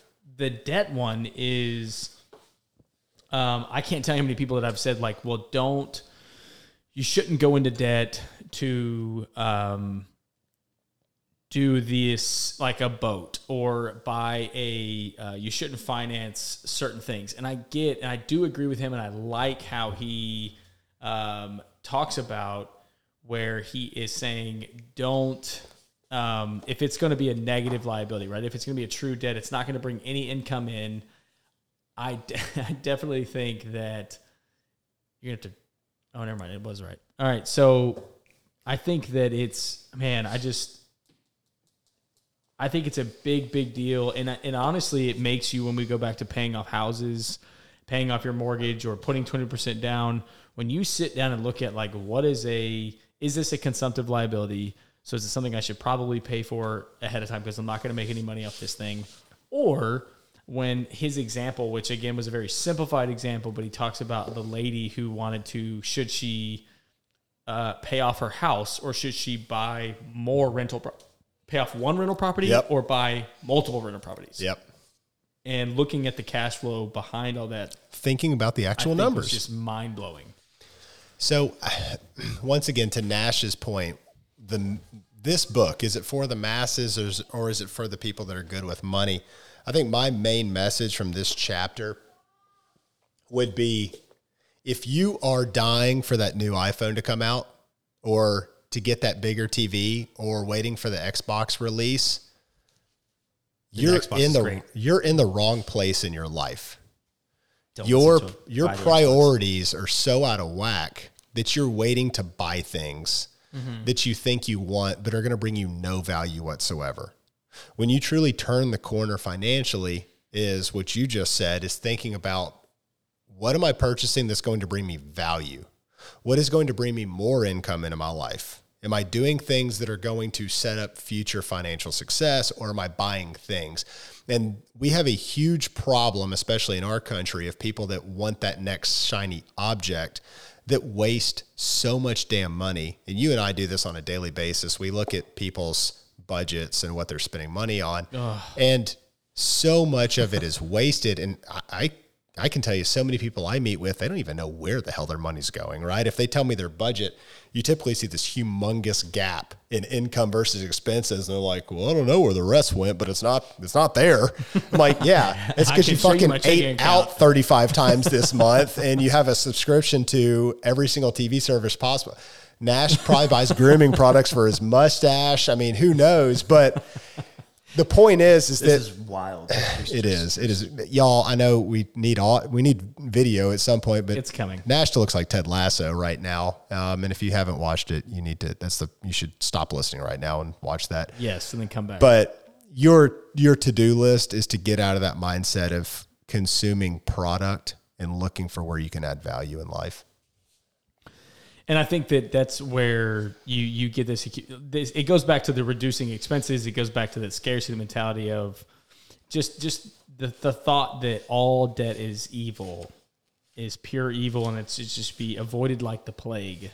Is I think one of his one of his the myths is Yep. just it. Yes, again, there's a caveat there. He's not saying, and we're not saying like, hey, you should buy four cars just because you like cars and have a, a note on all of them unless you're going but can, you know because that's just a compu- a pure consumptive liability it's more like okay if i have the money to pay off my house should i pay off my house? What makes more sense? Is can i get a can i get maybe. a 9% return? Maybe. But i'm yeah, only like, paying a 3% What's or why, should I? I liked I liked him saying you know whenever he gives financial advice, he goes it's macro and micro. Absolutely. Yep. Like he goes. I always say the caveat of maybe. Like it, it mm-hmm. what are your goals? And that where I would disagree with him saying don't spend the time cutting expenses. Well, maybe don't spend the time cutting expenses just for the sake of cutting expenses, but maybe go look at your finances and say, hey, I ate out 30 times last month and I spent that much money. Of course. Hey, maybe I could go put that into something that is going to give me a better return. Like maybe cut The some of those conversation shouldn't be what and- can I do more to continue eating out 30 times? Yes, yeah, like yeah. So I, I can't. I got to eat. What can I do to eat Taco Bell twice a day, not once a day? That's So- not. I've I've whatever you want. Taco Bell's cheap, and I love it. I've been Oh, in business for it. 10 years and I've always co- so I've had a lot of team members and interns and people that I've coached that have gone on to agency and I've always told them about how I went I've, I've always been debt free. I've never taken on debt. I never started with debt. And that's always been my message. And now looking at the opportunities and understanding money better, I always tell them like that's not necessarily a good thing, right? Because if you can scale your business faster, if the opportunities are there for you to grow, that's not evil if you use it the right way. So Are- exactly. here was a great example for me, and this was this happened to me shit, six years ago. Uh, my HVAC AC went out in my house. The You need those in Texas, by the way. God, yeah, yeah, those are. kind of important. It's like water. You Yeah. can only go about seventy-two hours without But- air conditioning. Wait, Who I got it can't go replaced with? who I got it replaced with offered a 0% interest six year note to pay back my $12,000 HVAC. And I was like, did I have the 12 grand that I could have pulled from other places and paid it off all in one lump sum? Yeah. Why? Why? No reason. I took on a $120 payment a month and yes. it's paid off. And it's like, so that 10 grand or whatever, if you go put that somewhere else and let it work for you, now that is in a, I'm a better position now six years later than had I just pulled that money out. Absolutely. And just No, paid it. you should have paid that. Nash one hundred completely. Nash one hundred percent put that into his savings account and earned 0.02 percent for the last five years, and now my he's a account, rich man. I get to see that eight cent return. Woo! It's it's in one of his but five. I was going to say he know where it laddered is, it amongst his savings I just, I just, I just sit on my Wells Fargo account and just jerk it to that eight, eight, eight cent return. Wells Fargo, if you're looking for a sponsorship, Nash might be your go-to. No, but No, I agree. But those are the positions again. Is all not all debt is created equal, correct. and you have to evaluate that and go, what makes sense? Okay, even if they'd offered me one percent, I'm still probably going to take that and then invest that ten thousand dollars into You can something do so else. much more with it. Yes, like it, it just it doesn't. Again, this goes back to that gray area that it's tough to tell people because people love absolutes. People love to hear "do this and you'll get that." Like Sure, of course. th- that's safe and it's it's consistent, but there's a lot of gray there, and I, I, that's where I think.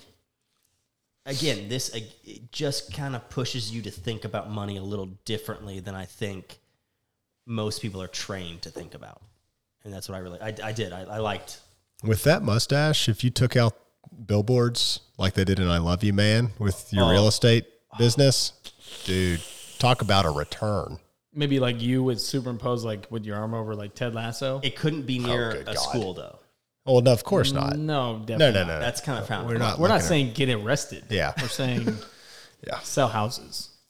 So Next chapter because because it's going to blend into this one anyway. So this is this was a, a huge one for me, and I've taken this um, to heart. And I want to also kind of put warnings on this chapter. And it's funny, I actually had a conversation with a good friend this morning about this chapter. He called me and said, "Hey, I saw the book you're reading, and I'm actually taking some time off, and I just bought it. I'd, I'd love to talk about it."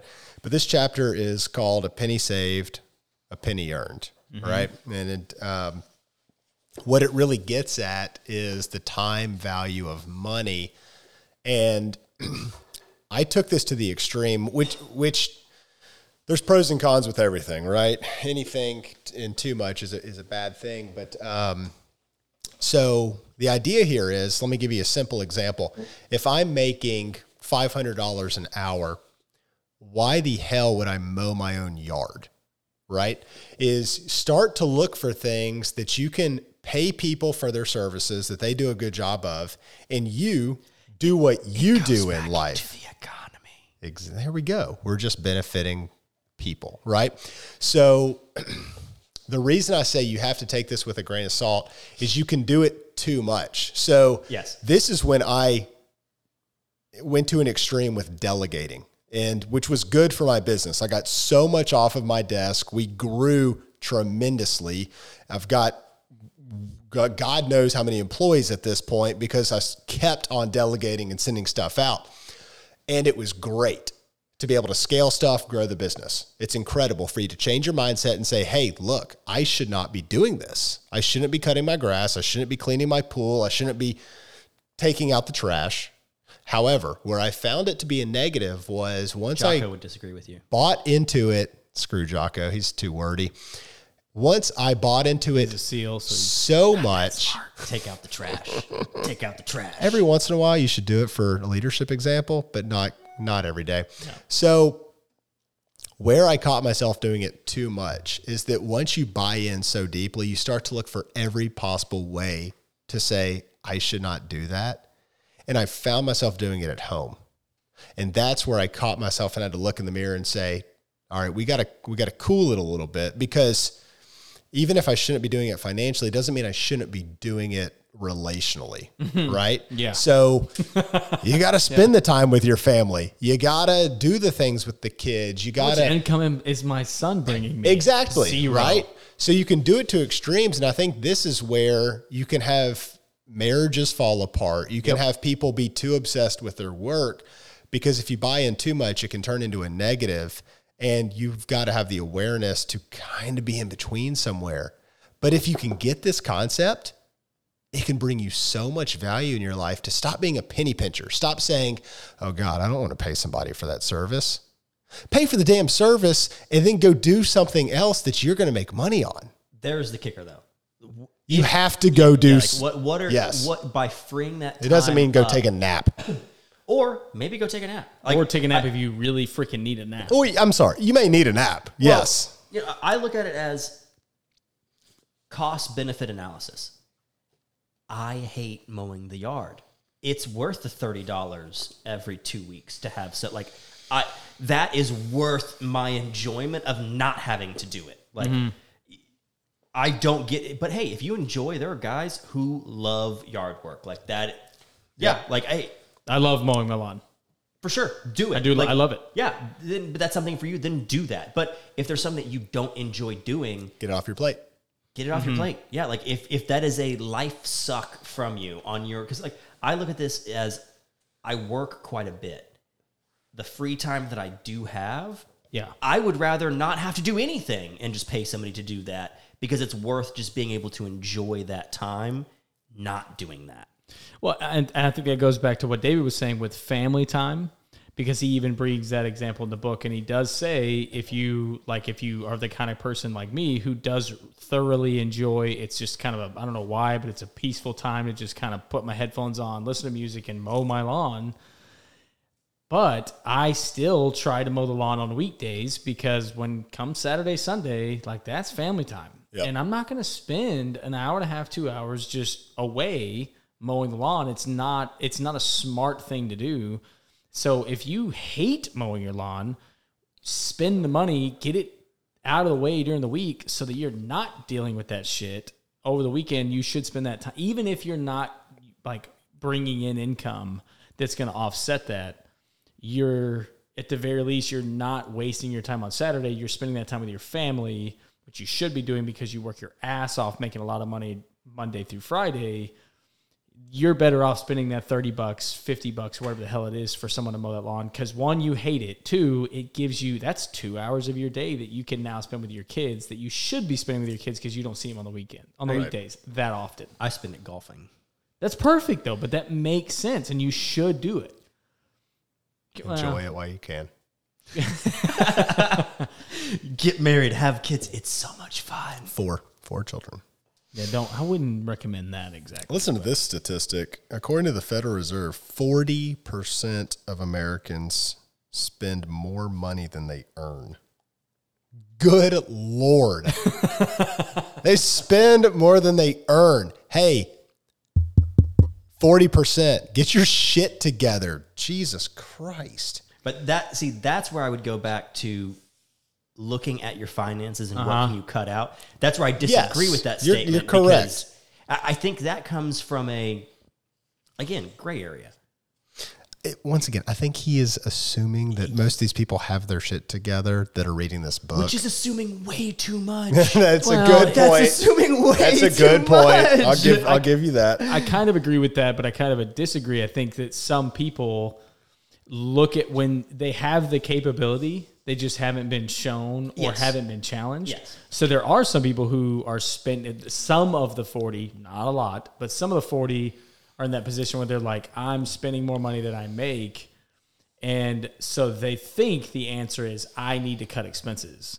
When maybe they need to cut some expenses if they're going out to eat every day, there's something just outlandish, but they could produce. But no, okay, Way so more. I'm on Team Nash here because I'll go back to what I said earlier. These people, this 40%, if they're currently spending more than they're making, they're out of touch with reality. Yeah. They have a problem Cut some of that shit with out. the way they live their life. Why do you have And if Yeah. they make more money, they're going to spend more money. Why they're you- always yes, going to be in that 40% Yes. because they don't know how to well, budget. They're, they're going to look for, oh, I just got a big bonus. Ooh, now I'm going to go buy a TV and I'm going to go like I, Traded I my old TV. I'm getting that. Sprinter van. Hey, whoa. There's nothing wrong with the Sprinter. We're about to get to that too here in a second. But how many of our friends that we know, it doesn't matter what they make, they're spending more than they make. You know what I mean? Like Yeah. th- that income goes up and they're still spending. That's you just know, mean like- lifestyle is going to go up. Yes, yes. So I also think that the penny saved myth, something that's that again, ugh, I've alluded to that. I, he has a he has a quote on here. It says, um, "We don't go on dream vacations because they cost too much." So as as opposed to uh, creating enough value to pay for our dreams. So I think that there is, it, it kind of kills me sometimes when you see people, yes, there are things. So maybe you shouldn't go into debt. Maybe you shouldn't buy a boat on a credit card. But if you live near a Don't lake buy the boat. and you want to be, and you want to buy a boat, but you got it and you're using it and you're going to create memories. I have talked to people who they really didn't they don't want to do it or they didn't want to go on vacations. They and I think our parents are among that generation where they save not not necessarily your parents. It sounds like your parents did a great job of like let's create some event of some memories. And my parents did a decent job, but it's just there's so much there that you I've talked to people and they're like, well, we don't want to do that because or we're gonna do that and hold off until they get uh, once the kids are gone. Yeah. Then we're gonna buy a boat. Yeah. It's like, but then you you just lost, or you're not gonna go on that vacation. We're not gonna we can't afford to go on a family vacation. You probably can. You just maybe you gotta like, but the you got to be a little bit more frugal with certain things. But the the memories you create now with your children is so much more important than Yes. I'm gonna wait, and then you get to now your kids are in your 30s, 40s, they have children, and you're like, hey. Let's we, we bought this boat. Let's come on. Like I can't. I gotta work. Like I can't. My kids I at got school. I got kids. I got sports. I got Yeah. so much going on. I can't. They're like, but, but, but we've been saving for this for 20 years. We put all this off so that we can have it now. And it's like, so we could have it debt free. We could have whatever. And it's, I just, I've always struggled with that within reason. If you can say, man, but- Balance. exactly. But if we, Balance. but if, but I want to be able to take my kids on a pontoon boat now. Yeah. I don't own a pontoon boat. I'd like to have one at some point. We're not in a position right now where we'd be able to use it all the time, so we haven't bought one. But it's the same thing as a pool. What Think about, about a the pool stuff. tritoon? Those are cool. Tri- Tritoons are way better than pontoons. Yeah, I would buy a tritoon Yeah, for sure. Of course. But I don't know if I want to buy it. Do I want to buy a tritoon or do I want to buy a sprinter van? Sprinter van. Because right now I think I want to buy a sprinter van. It's probably going to take me a year or two to save up, Coach P will help you get there. or ten years. I don't know. Depends on what, how many thou, hundreds of thousands of dollars I want to spend. But but that's the thing. Like even the sprinter van, in, in all honesty, could I spend? You know, you get some people that are like, "Well, I wouldn't spend 150 grand on a sprinter van." Not saying you should, but you are. But then some. people- But you look at the camper. You look at certain ways. Is there a way you can do it? And then this is going to enable my family to go on more vacations. It's what's- and what's spend a little important bit to less you. money. Man, it, But it's important yes. to you. Like but it's that- that- amazing that a- that's important to some people and they won't do it Yeah. because they're like, man, I got to save that money. I got to reduce my expenses. I got to save the money. But like you just said that you love camping and hiking with your family. Those are pretty inexpensive activities, but you could travel the whole entire country doing those things as your kids grow up and create this m- ridiculously awesome memory and bond with them. Yeah, but I, I got to save that money and I'm not going to spend that. It's Yeah. like, So What? we've gotten through the whole podcast with saying it without saying it, which means that y'all were is icked out by reading it as much as I was. But the author, the whole book goes back to your soul purpose. 100%. Every time I read it, it was just like, ugh. Every time I read it, and he, Well, it he talks about it so much, but it's so airy fairy. It's so- it's so it- awful. It, goes back to like do what you love. so awful. It's it's so. But the point is to what Stephen is saying right now is that with everything that we've said for the past, how long have we been talking? Two and a half hours, guys. I hope y'all were in for the long haul here. This is like We're a, at two hours and seven minutes. this is like a movie, baby. But I'm going to edit it down. what's it? honestly, What- Bar- Barbara and I I's early Juntos when it was just me and him like meeting somewhere. It'd be like what four or five hours. Oh, that we absolutely. talk. Like it would just be like we go for hours. No, some of those were were were long. Um, I listened to them. So Oh no, no, before No, that. no, that was when way we weren't recording. podcast. Oh. When we weren't It was recording. legitimately five hours Good at like Lord. a brewery. so, but the Also point here, Beer what- had nothing to do with that. Well, we have strong long drinks. Um, Long but drink what, you're what you're saying though is that the whole soul purpose idea is that before you get into the finances, before you start questioning your money, you need to question yourself and you need to figure out why are you doing things, what's making you happy, and what is your purpose? Because once you figure out that answer, the financial stuff starts to sort itself out. yeah. And that's where you need to Well, start. and I think that soul purpose could just go back to what is it that you love? Maybe Yeah. not necessarily because I think w- when you hear the things like "What's your soul purpose?" Like, that's such a a huge and profound statement to find. Like, what's my soul purpose, man? Most people spend their entire life trying to figure that out. Like that that's a little bit too large of a a mountain to climb. At No, you can go to peak. the Like, website and they'll help you find it. yeah, that's true. We didn't we didn't do that survey. Stevens is boobs. Boobs. but hey, with the right finances, you too Awesome. can buy those. One of the greatest. I'm going to buy myself some uh, for me, Don't. just to hang out in the shower. So we, the visuals, visuals. What, I'm so not sleeping tonight. I've kind of been putting off the soul purpose thing because I do think it re- it is by far the most um, common or continuous theme throughout the book, and I do think it's important because, like you said, it does tie everything else in. You can't make financial decisions or you shouldn't be making massive financial decisions if you have no direction Yeah. at all of what you want. And I have, I was thinking, she's a girl that used to work for another agent in Grapevine. Um, her story was the boat, the boat, and she's like, we didn't have, we weren't going to put it on a on a loan, and blah blah blah blah blah. It was going to be expensive. We did the whole thing, but she's like, we ended up doing it. We committed it, did it. She she's like from the kid from the time my kids were like in what it was like middle school to high school. It's like every other weekend because they lived here near next to Great Lake Grapevine. It's like we spent every other weekend on that freaking boat. I mean, a massive amount of time. So there is no way you could tell someone like that that all that time and memories just that was not a good financial. Well, yeah, but you lost money on it. It cost you money. Who gives a shit? Yep. Like, that- I just spent ten years. That's where that with soul purpose, family. I think, is a little bit like I said. That's an Right. elephant. Like how do you how do you eat an elephant one bite at a time? I think that's a little bit too broad of a thesis to go off of, Mm-hmm. and it's a little bit easier to boil it down and say what is it that you truly enjoy, and that doesn't mean the new iPhone.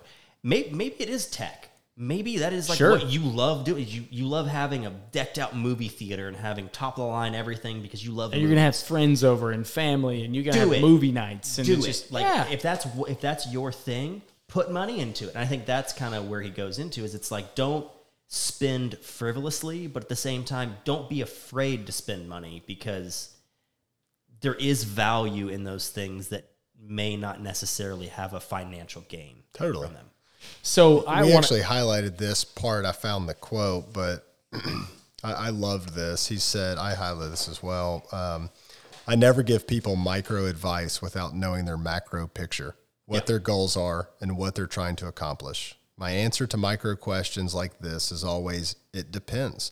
It depends on your macro plan and how you're leveraging your human life value. So back to your boat. It, it matters what's important to you. What are mm-hmm. you trying to get out of life? Yeah, on a mi- on a micro level, I tell you, hell no, don't buy a boat. That's like the dumbest investment you could possibly buy because it's a sinkhole. Yep. So is the new iPhone. But if that's what you enjoy doing, Yep. you're going to get more value out of that, more that you can't really put a dollar value. Well, on. and if Like, you're not you're not putting it on a credit card, you Yeah. you have the savings for it, you have the money, you you you knew that's important to you, so you put that money aside to buy that boat or iPhone or Xbox or whatever the hell it is, and you did it in an intelligent way because you understood like this is part of what I want. Like I didn't put it on an 18% credit card. I paid cash for this bitch and I Yeah. want and we're going to use it and we're going to, you know, really put it to the test, then that's worth it. Um, and I, I think that, but to sit back and go, well, I should just save that money, and then maybe when I'm 75 and I'm retired, uh, I'm, I'll buy that boat or I'll buy the new Xbox or whatever the hell. You know, it's just, which is weird that our generation will be 70 playing video games. It, it's such a weird. Can't I can't imagine my. Um, that's me. Sorry, I hit that button. Um, Twitter alert. it's cri- cricket. So, um, you know, I don't know, man. The soul purpose thing, I agree with you. I think it's kind of crazy. I don't understand how you find it. Um, it- he talks about our natural gifts. This natural gifts are actually in the Bible as well. Um, that's something that's always. I'm not saying that people don't have natural gifts. I have just been always been very perplexed on how do I figure out honestly how do I find my natural gifts because I don't want to tell myself or think to myself that I have these natural gifts or decide on them. And you and David and Renee and everybody else is like, that's not his natural gift. Like, that's not. Yeah. You pick the one. How do you keep from picking the ones you want and not the ones that you actually have? I do believe that everyone is gifted in certain ways, and there's things like strengths. It's the strength finder test. There's different things that there's things we're naturally better at. I do believe I have some strengths. I think they're few and far between, but there's some you can pick heavy things up. I can and put them back Pick down. them up and I the put same them spot down. usually. But so I like what? How do you prevent that? Like how do you or how do you find those things? I do I do believe it's important and that it could help, but you you I I only answer I can offer up because I truly don't know is you got to have and he does talk about it a little bit. You got to have some people. I did go on the website and look at that and why I canceled is because it really wasn't a quiz. It was like to try to figure out where you're at right now Yeah. Uh, versus where you think you could be. Yeah. To try how close are you to finding your soul purpose kind of thing. And the biggest thing it said within that before the test was like you got to sit down with like your spouse or very close friends and ask these questions. And so I did think about doing that here on the podcast, but I didn't want to do it um, because Would have been another hour and a half. yeah, and it's just I don't want to make us all. It's just too much low hanging fruit to make fun of each other. So um, I don't think it's a bad thing, and I wouldn't. I would love to do that on off air and, Yeah. and ask that, but it's just I think that's such a very difficult but yet important thing to do. As far as finding strengths and gifts I, I think finding stuff. strengths though too is not being afraid to try new things. That's what Steven tells Renee every night. It's too easy. It's too easy. Um, It's all, it's not it's not false. but I think it's it, it's being able to do things that might be slightly uncomfortable, and that might be getting on a podcast and talking about topics that you don't feel 100% confident in, and going, okay, Right. yeah, like having high level conversations. I would love to say that's a strength of mine. I enjoy having I don't want to say heated conversations with people, but I love having conversations with people of differing backgrounds because I learn from those experiences and I'm able to have them without getting caught up or hurt or taking a differing opinion to heart. And that's one of the issues with money, right? Is because it's become so taboo to talk about. Most people won't talk about money, so they don't learn from others. Yeah. And they just follow that one path that they've heard, but it's taboo to talk about it and they don't ever learn other ways. which is why I think it's great that we're talking about this. We've it, we've been going on for two hours because hopefully it'll light someone up to say, "Hey, I've never thought about this," and they talk to someone else because most people don't. They're scared to talk about money, Yeah. right? Or Like- talk about their failures with money. A hundred percent is that once again goes back to that scarcity mindset. If I, you know, if I win, someone else loses, and they put themselves in that situation where they don't want to lose. Yeah. But it's not about that. It's about learning from others. Yeah.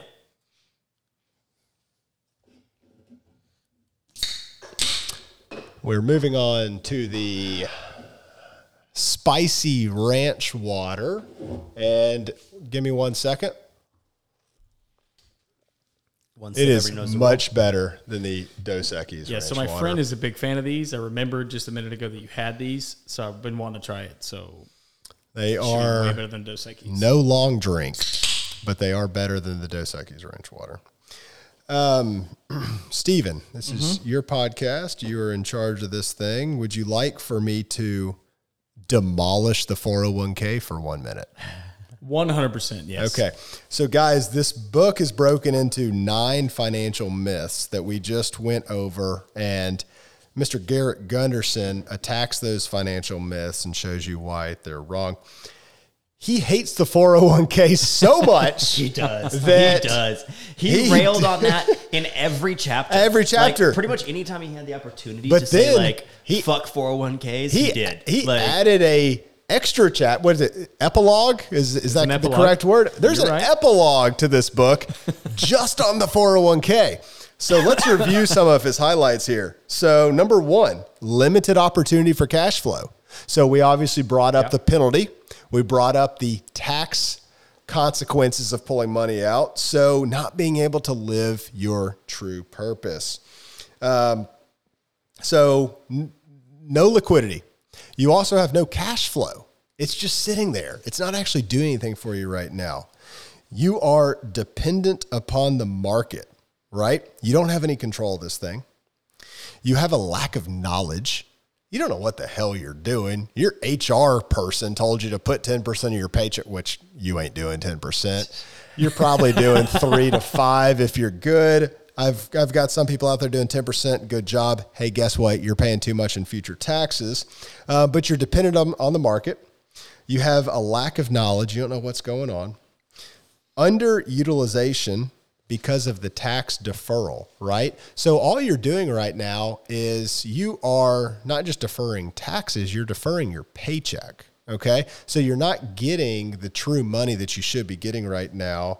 And oh, by the way, what's the tax bracket going to be when you retire? Right now, the way I look at it, taxes are essentially on sale. We know they're going up in four years.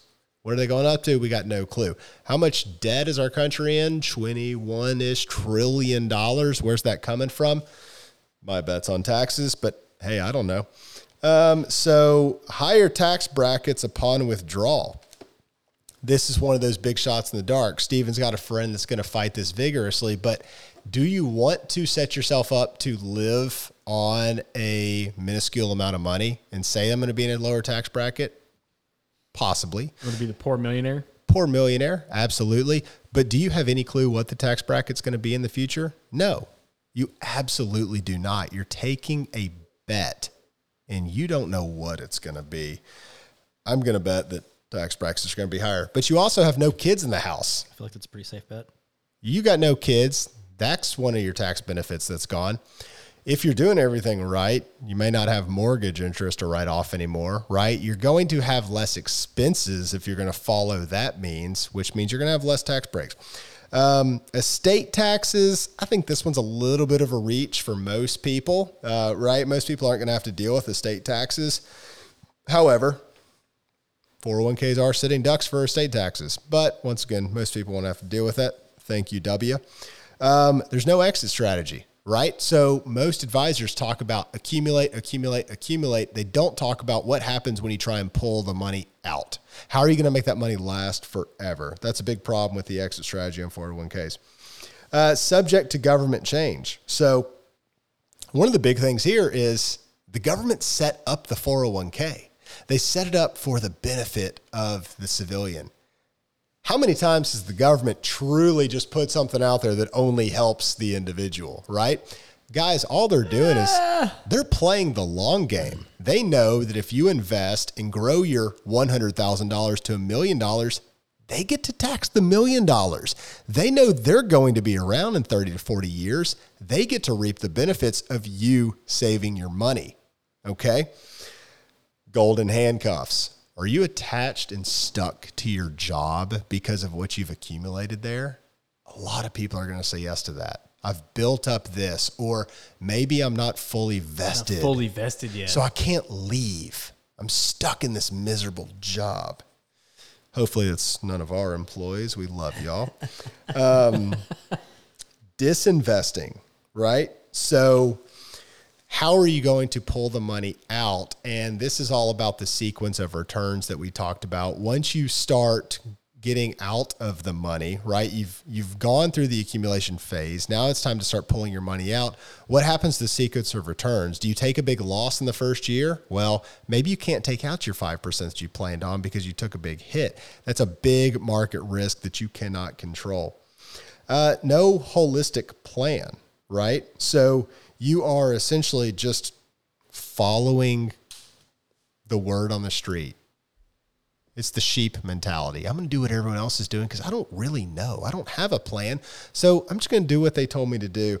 And then the last one, and I think this is a big one, is neglect of stewardship. This is essentially saying it's out of my control. I'm just going to give the money to the people that claim to know what they're doing. Do you, your HR person doesn't know a damn thing about what to do with your money. They're following their handbook and they're telling you, oh, hey, we're going to give you this much match, but if you can do more, that'd be good for you in the long run. But you don't have control. It goes back to chapter three or four, which is let's just trust the company. They're going to take care of me and I'll be fine. and then it's not your fault though. Exactly. If it goes down, it's not your fault. I just did what everybody told me to do. it feels good to have somebody to blame, but do you really win in that scenario? No. Absolutely not. No. So, Garrett Gunderson says 401k is dead, everybody. Look for other ways to invest. So, uh, all right. So that is, we are going to be done with this podcast, uh, this episode. And Say it ain't so. look, it's a fantastic book. Um, challenges a lot of stuff, gets you to look at a lot of different things, and and really just focus on. And I think that there, and and I hope, and I I pray honestly that there are people that would read this book that are in the masses that this can wake up. I think there are a lot of people in the United States that can that could be woken up by this and treat their finances completely different that don't have to hear absolutes and that there's some people that have listened to certain things and then they read this they look at it and they, they realize holy hell i could do some stuff different. I could i could treat my money different. So hope you guys enjoyed it. Um, if you're still with us god bless you. And um, we will have uh, so there's some changes to the uh, to the original podcast to the the normal episode. So that'll come out as well here in um, next week. So enjoyed it. Thanks guys. Books Thank for you. next month. nash david If Um, your name is Tiffany, Julie, jessica Jessica, please don't write in. we do we're always looking for ideas for books so if you have any good books that we could uh, that you suggest you want us to do But if you suggest a shitty one, we're going to put you on blast. Yes. we will continue to say your name over and over again but uh, Jessica. we'll still put a sh- we'll, still put a show together for it so um, We will suffer through it. help us find some good books and uh, for the future months so take care guys again and um, have a good rest of your month Yeah. read a book reading rainbow Knowledge is power, bitches. All right, end it, drop it, send it. This has been the Beyond Our Service podcast. If you like what you heard, please subscribe, review, tell your friends all about us. This show can be found everywhere major podcasts are available. And if you'd like to reach out, please head over to beyondourservice.com and let us know what you think or find out how you can be a part of the show. See you next time.